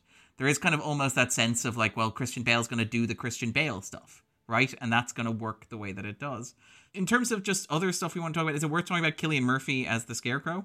Um, Yeah, I think mean, he's great. I think he's He's creepy. He's uh, very effectively creepy. Um, I'm delighted that it's like his work with Nolan has kind of kept his uh, blockbuster career going to a point where he's now his lead. He's he's a fascinating character actor as as he Nolan clearly recognizes. It's great to see him there. and worth noting, by the way, the Scarecrow um, was arguably one of the elements that carried over from the aborted Batman Triumphant. That was supposed to be played by Nicolas, Nicholas Cage, Cage. Oh dear. What, which is an interesting bit of continuity there. If you can imagine Nicolas Cage uh, in a similar role to this, I'd rather not. Um, and, and again, they scream and they cry, much as you're doing now. Would you like to see my mask? Um, but um, I do, I do kind of like again. I, think I, I, I, I kind of do want to see that. I don't think it would have belonged in this movie, but I, I, I, the Schumacher film. In the Schumacher movie, it would have been a good Yeah. fit. To be fair, I think it would have been terrific. Um, and again, like the, the the theming, like the way in which the the villains very much serve Batman here, where it's the idea that you have Ra's al Ghul because you need a mentor figure, and you have Scarecrow because Scarecrow, like. Scarecrow doesn't get an origin story or an explanation for who he is or what he does. He's just like, I wear a mask and I gas my patients. a little freak. Yeah, he's just a little Yeah, weirdo. like like the closest thing you get is the bit where she's like, "You enjoy it, don't you? The mind's power over the body. Yes, I enjoy it very much." And like all you need to know is that he's just like this nerdy version of Bruce Wayne who never left Gotham and who just kind of internalized his rage and his power trip fantasies. And again, the idea that he's played by an actor who almost played Batman and the fact that he's an actor who looks like, you know, looks like Cillian Murphy, looks vaguely of the same age of Bale. I mean, it is worth noting apparently you'll notice during the movie that Scarecrow keeps putting on his glasses and taking off his glasses. Mm. Apparently, that was Nolan's one big direction. It's like, I just, it's like those are the special effects, those baby blues. If I can keep drawing the audience's attention to Cillian Murphy's eyes by having him put on and take off glasses, I will have done some good. But like, I, like that Scarecrow just exists as a foil to Batman. It's like another villain who uses fear as a weapon. That's his only purpose. Sorry, Alex. Mm. No, yeah, I think the glasses is a good point because like, he's so good at that, like coming across as a professional. Like we see him in the opening Hmm. scene, is, is he's giving literally legal testimony, and you know, I think the the glasses is great because of his eyes, but it's also that like people wearing glasses are kind of, oh, you're the expert on this, and I'm taking on my glasses. Exactly, I'm going to put those on, and I'm going to talk um, about this very professional part of it. And then Cillian Murphy's so good because like he only really gets like one scene where he kind of gets the mask off and he's sort of going, "Oh, Batman," and he's like really going a little bit over the top. But it's a lot Find of fun. you somebody who loves you as much as he likes saying. Oh, Batman. It's fantastic. Well, I mean, like it, they did name the Robert Pattinson movie for that line, is what I'm choosing to believe. Like, But it works, and it, it, it goes because because he, he he nails it. He nails that like I'm just going to be this like cold alligator on the surface of a lake, cold and still and still, and then at the moment he need these required, he goes absolutely nuts, and it's perfect Yeah. because we don't get a whole bunch of other stuff from him. So it's And I really and I love how he's able to revert as well. Like the moment after that, where he's been poisoned by his own fear toxin, but and Batman has him by the scruff of the neck, and he just refers back into this babyish. Doctor Crane isn't here right now. It, you can switch it on a dime. He's very he's excellent. Love him. yeah. So good. and and the punchline of like his like I love that once the movie's done with him, once he's served his purpose, like because his purpose is to be a distraction. He's he's the he's the villain who's meant to distract you from the reveal that Liam Neeson is the baddie. By the way, did anybody fall for that during the first time watching the movie? I Was felt anybody completely. surprised? I fell for it, and I could feel like an idiot.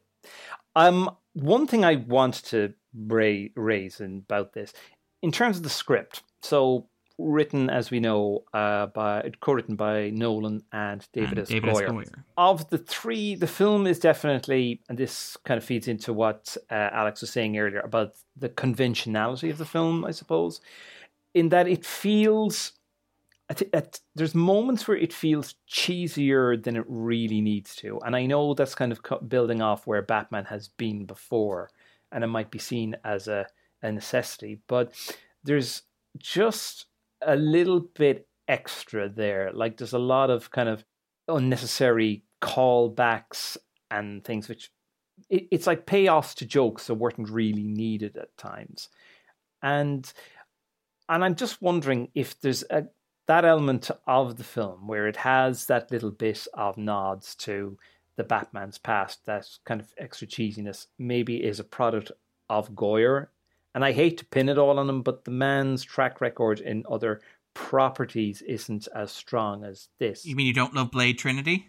No, I don't love Blade Trinity. Nobody does. Least of all Ryan Reynolds, I should hope. Um, I don't know. I think some of the humor is kind of interesting. Like it, it's some of the humor is definitely Nolan's. Now that I won't Yeah. deny. Yeah, There's some A lot of the Alfred stuff and a lot of the Fox stuff. It's like, no, I just want you to know how hard I worked. Yeah, That's Nolan. Or like, what is the point of all those push-ups if you can't lift a bloody log? That's Yeah. Nolan. I, lo- I, definitely. lo- I love. You I can love still that. drive the royals, the rolls if you want. Just bring it back. Just bring a it back with a tank full of tank. I lo- I uh, I think my favorite one was. Um, I hope you're not a member of the fire brigade. Like who's like that is definitely like that would to no out of one, Nolan's yeah, mouth. to the audience. to know.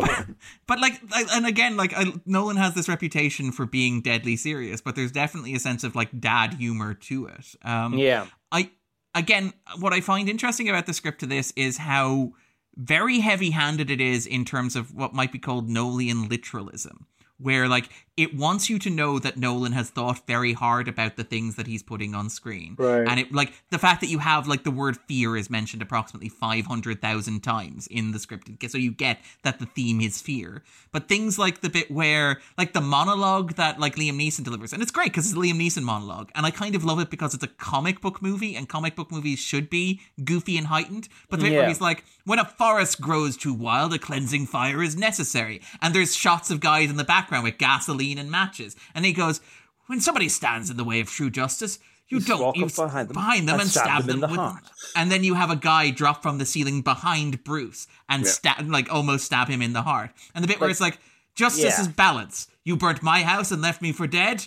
Consider us even. And it's there's a like I quite like how heavy-handed the dialogue is because it's a comic book movie. yeah, but like there's moments where I feel like it just goes a bit over the top. Like there's the bit where uh uh Neeson's character, where Ghul finally sees Bruce Wayne in his getup, and uh, he says, "My my gripe lies with the rest of Gotham." And pure villain, campy villain line. Now, if you'll excuse me, I have a city to destroy. I, I, I, actually I love the moment where he's like where he does the gesture and two ninjas appear and Bruce is like I can beat two of your pawns and he's like very well wish. and then and then two more appear. I kind of like I'm seeing double.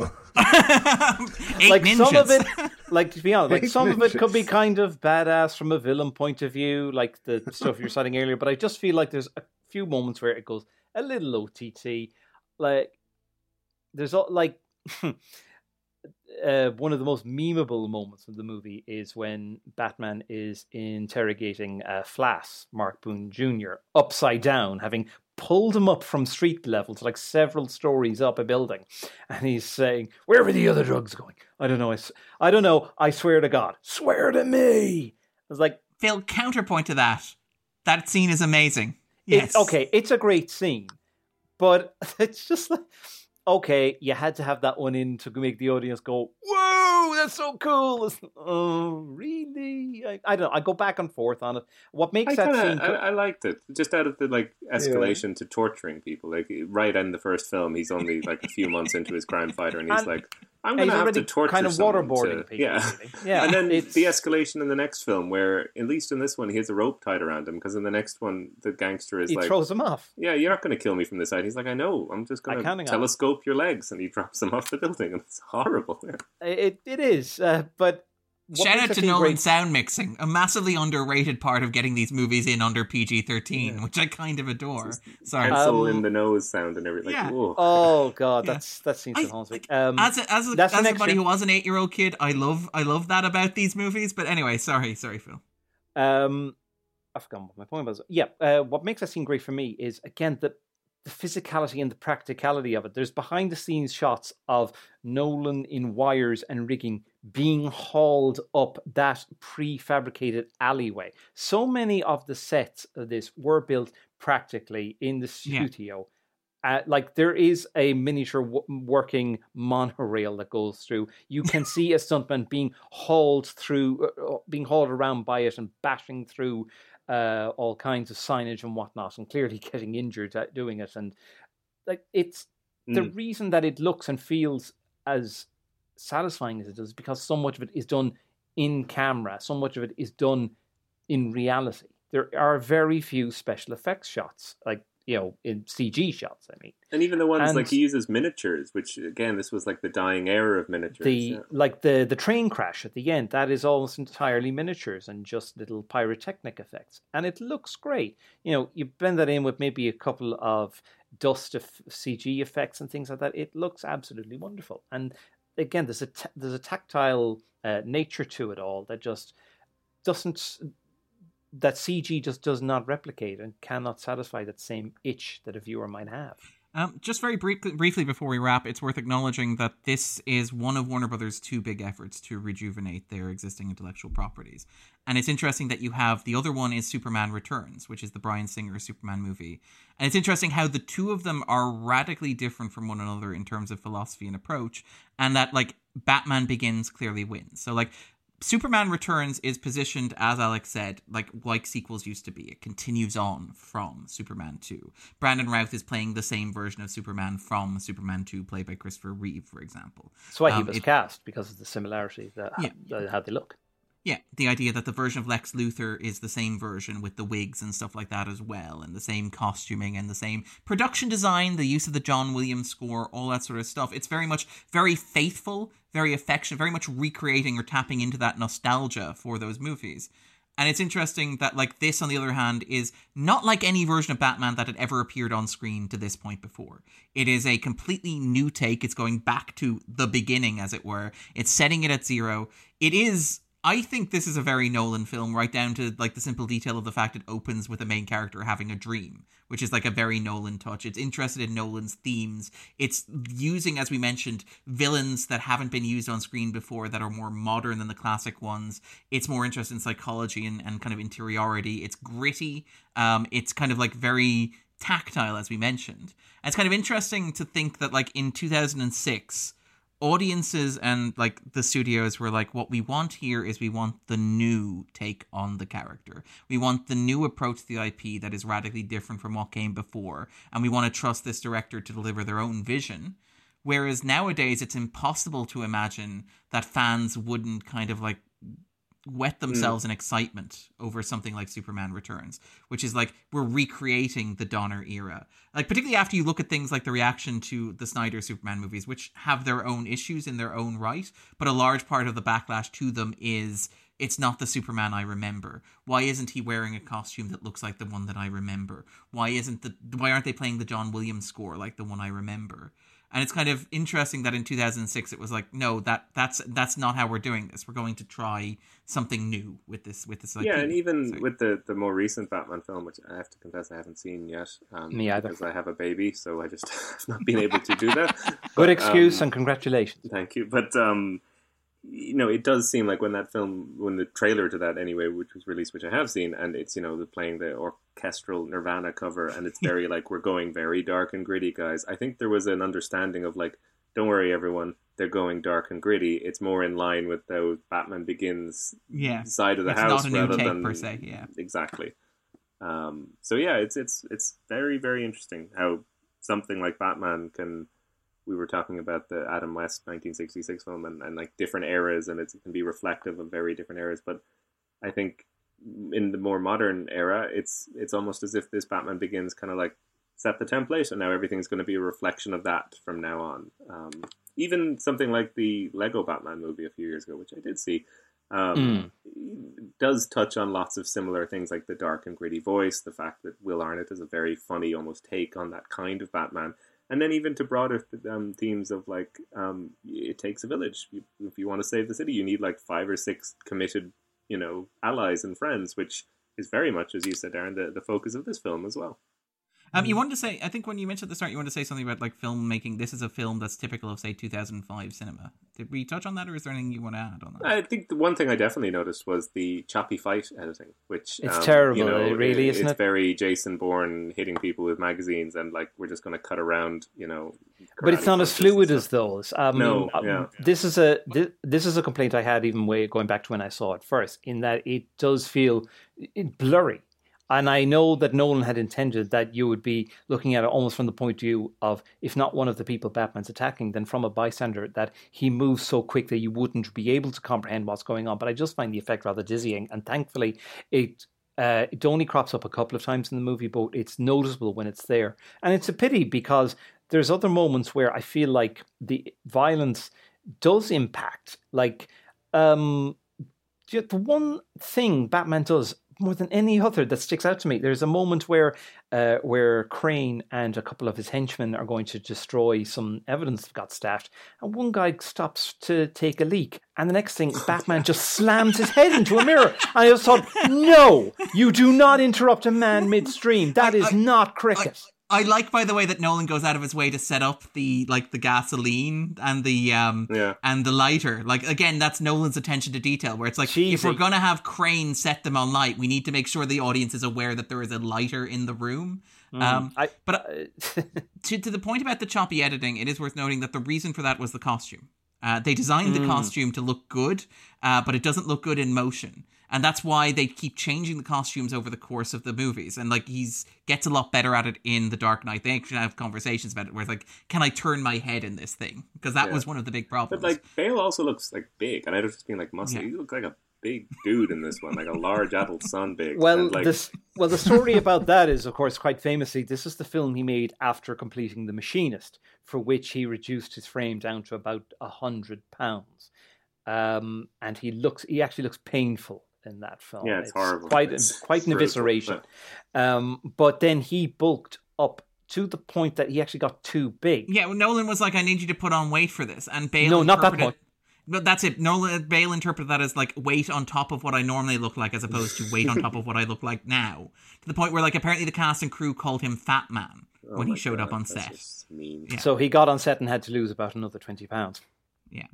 Um, so if he looks big, that's because he is. But that suit, it does look good, but it's. I actually think it's quite appropriate that it looks like a kind of prototype for what would come later. in that it's got Yeah. a lot of rubber, a lot of bits that just look affixed on top of one another. So a work in progress. And as you said, Darren, it would improve in later iterations um, with the mobility. Um, but the lack of mobility, that's a problem that Batmen have complained about since uh, way back to Michael Keaton, is that uh, apparently when Ben Affleck Was was, ca- Christian Bale's? Yeah, the advice that he gave was put in a zipper. put a zipper in the suit was the advice that Christian Bale gave to Ben Affleck because the damn things are just so heavy and you're so unable to move. Like if you especially if you ever watch Keaton's Batman, like he has to turn his whole frame if he's going to turn his head. He has to look up in one of them, and he has to like do like a conga line level, like all. Or sorry, you know, limbo line, like all the way back to like look up. It's very funny. Yeah. Yeah, like Batman would not be able to do half the Batman. could if he wasn't You- edited so well. You can't move the, your upper body. You basically have to move from the waist. And then the idea of getting into a, a tank and you know having to like drive it round in that suit. Yeah. It works in the moment. Don't think about it too much. Costume designer Lindy Hemming and production designer Nathan Crowley, both of whom have to you have to acknowledge do a fantastic job here because Gotham and everybody who looks in it look great. Um, you have to, you know, they're they're not they're dependent like so many people in these films are they're dependent on you not thinking about them too hard. And again, like the Batman outfit has always been a curse to anybody who's ever worn it. Uh, Clooney and Kilmer tell great horror stories. Um, so at least this one was on this way to being solved, but I think it fits into the idea of Batman evolving into what he's growing to gradually become. And we mentioned the village to raise a Batman thing. It is worth noting, like that's arguably Nolan learning the same thing. Like the idea that you don't make these movies by yourself. You need a team of collaborators around you who enable you um, to do this, which is again interesting in terms of auteur theory. Um, other than that, only thing left to shout out, I think, is just Gordon. Uh, possibly the saddest thing about me as a Batman fan is that my favorite character is Jim Gordon. He's 'Cause the you character are I Jim most Gordon. relate to. I most relate to, which He's- is possibly the like- most depressing fact. I'm not a huge Gary Oldman fan. I mean, I've enjoyed some of his over the top early film performances, but Yeah. I, he also feels like an actor who's arrived at a level of reputation, and I'm always like looking for the film that, like, why do you guys think he's that good? Like, I, I just haven't seen it yet, but he is very good in this. Um, it's like the opposite of his Leon cop. It's like someone who's just like totally straightforward, good. You know, nails it. and and rocking a mustache. It's good to He- see a man he rocking does a it well, mustache and in he- He, 2006. he makes, and it's a thing that you wouldn't think of with Gary Oldman because he's played such out there characters, but he makes Gordon really likable and really identifiable. He's the most human character of the whole lot, and like I, you're just honest, like you feel the weight of the corruption that's around him. Uh, but you can't help but admire the fact that he retains his inherent goodness despite all that, and that you're delighted that he finds an ally of one kind or another in the Batman. And eh, yeah, I love I love Oldman in these films. And also to answer your question, Alex, I find that Oldman is an actor you have to appreciate in context. Watch him in Dracula and watch him in Tinker Tailor Soldier Spy. You'll no, never like believe he's I the love same Tinker guy. Tailor Soldier Spy, and I do Love those he's films, kind I of love him in- vampiric in that, but he's also much, much, much, much quieter. Yeah, Yeah. it's. yeah, I do like Tinker Tailor Soldier Spy. You mean you don't think the Fifth Element was like the defining? No, I, I love the Fifth Element. Everyone does. Like it's great. um, I remember watching some terrible. Um, I think it was called Book of Eli with Denzel Washington. Oh, Yes, yeah, that's not very good. brothers, yeah, Book yeah. of Eli Mm. is uh, Gary Oldman is trying to get his hands on a book, and at the end of it, like he opens it up and he almost does the like Fifth Element. It's not here. It's not here. Yeah, so good. I do, I do, I, I do think of Alec Guinness still. Whenever, I- like, I, re- I read Le Carre books, and I never, I never picture um, Gary Oldman.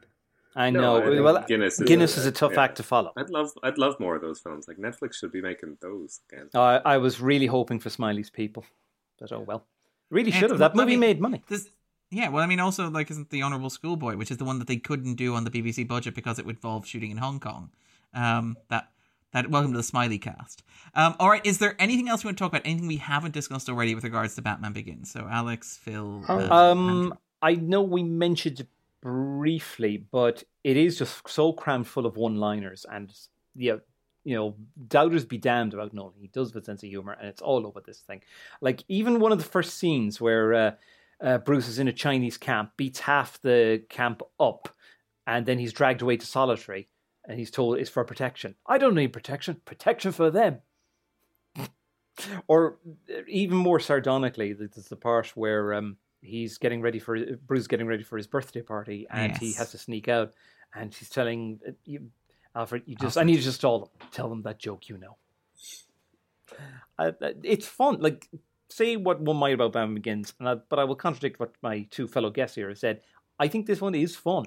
There's a lot of fun to be had with this. It's just not the kind of garish. No, I much prefer that type of like one-liner humor that this film has a lot of because it's it feels like it's funny in their one-liners and their liners uh, lines like um, Michael Caine's fire department line, and they're all great, but they do feel grounded and much more like something somebody would say off the cuff rather than the Winking, you're in on the self-referential joke winking kind of, yeah. nonsense of all the Marvel films. Exactly. Like cool Iron Man- party. The Yeah. Iron Man 2 thing where he shows up and he's like, uh, it's me, get over it. And it's like, I get it because they Yeah. changed the actor. Horrible. Um, yeah. Horrible. In terms of the movies, sorry, just in terms of the movie's other legacies that Alex mentioned, I do think you can probably draw a straight line from Liam Neeson man in a, a semi-expensive suit to the fact that so many of the Marvel movies are just generic bad guys in expensive suits. Obviously, the three Iron Man movies, the Winter Soldier with Robert Redford in a suit, the Ant Man movies with Walt Goggins, uh, thank you very much, uh, in a suit, and obviously um, Corey Stoll as well. One thing I was going to point out is that um, in terms of ne- Neeson, is this the point where we have to? Is this where we have to blame? Is Batman Begins where we have to blame for the nexus of uh, of uh, Neeson as a Jerry action star? Mm. Because this is the first time he played a, a properly villainous role, like well, at least one that was successful. I don't count The Haunting, uh, neither should you.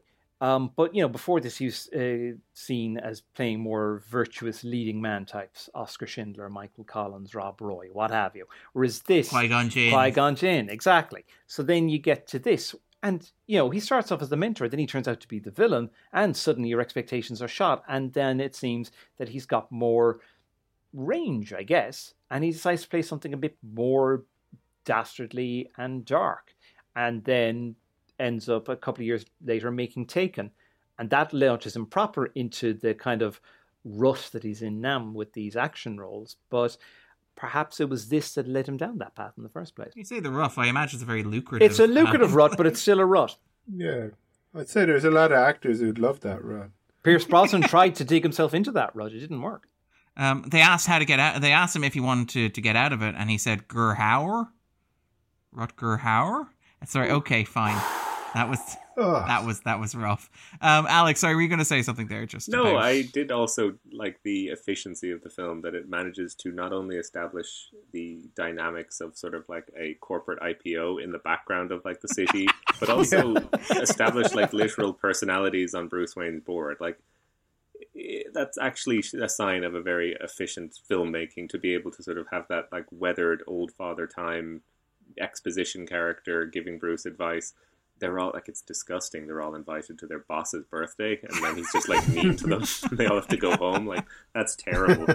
But I did also like that. You know, part of the like, and we're rolling out the vaccine. Oh, and by the way, I was able to probably do some form of self dealing and buy up the shares in my own company, which I'd imagine the SEC would be all over. But it, it kind of does speak to the scale that's and, and like he does it so much better, I think, in the the Dark Knight and and, and the Mm. subsequent one.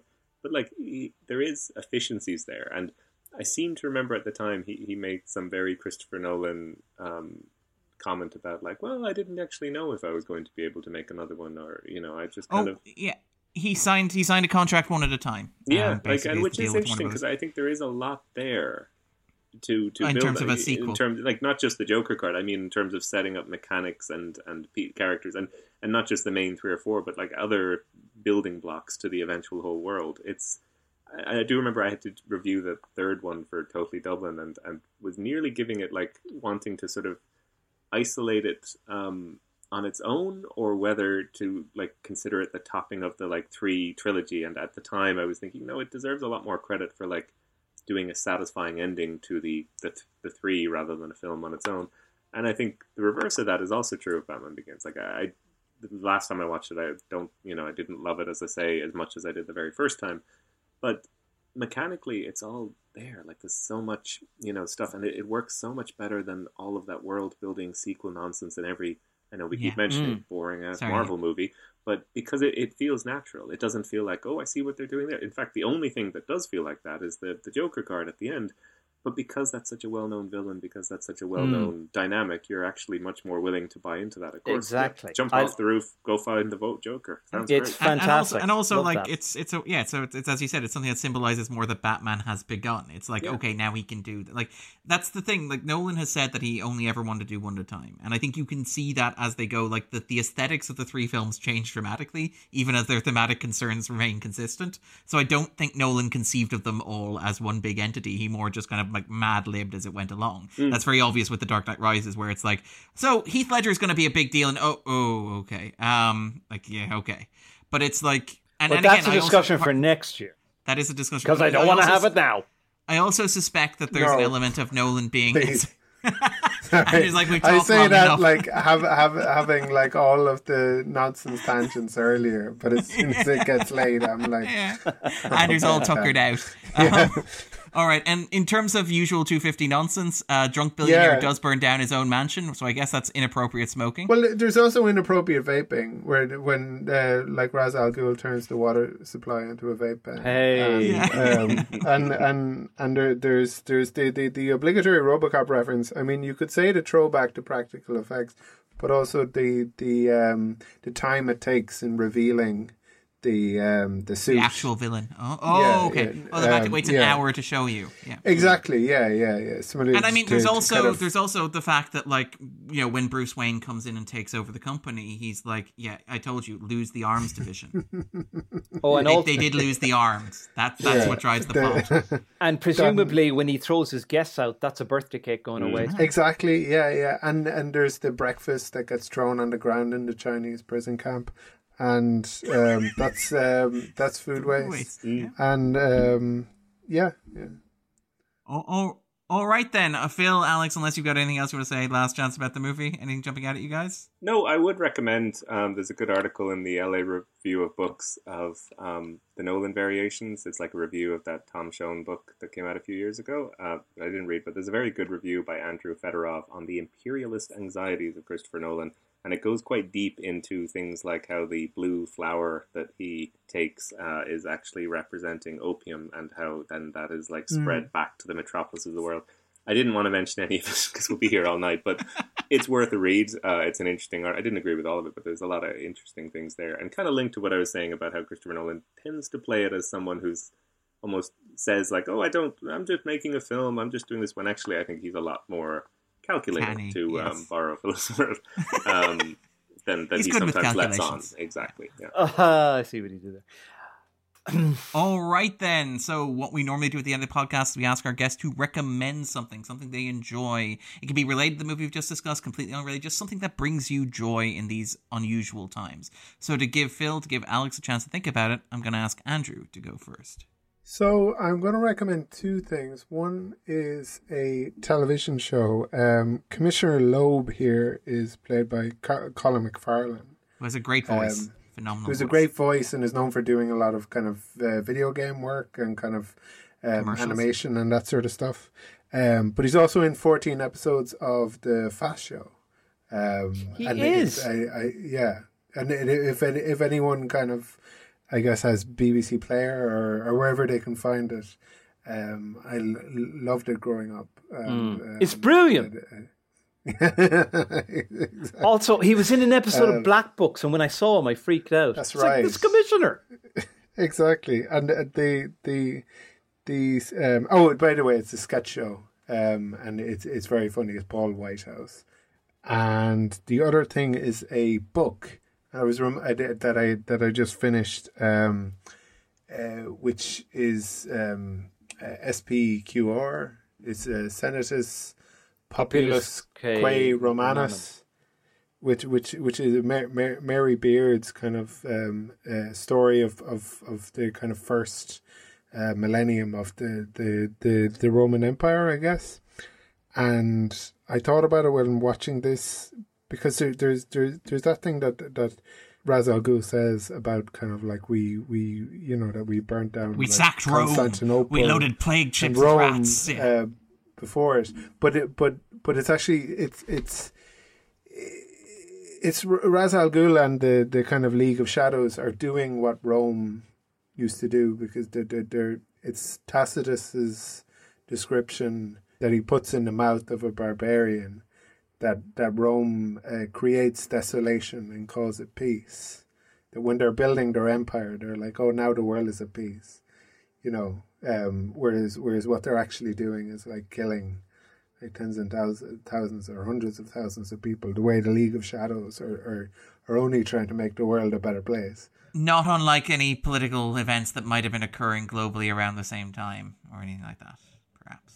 No, Right. no, heaven forbid. But that's that's a that's a discussion for next Batman. It's a film that it's a film that ends with a terrorist trying to commit an act involving mass transportation in a public building. I mean, God, who'd have thought?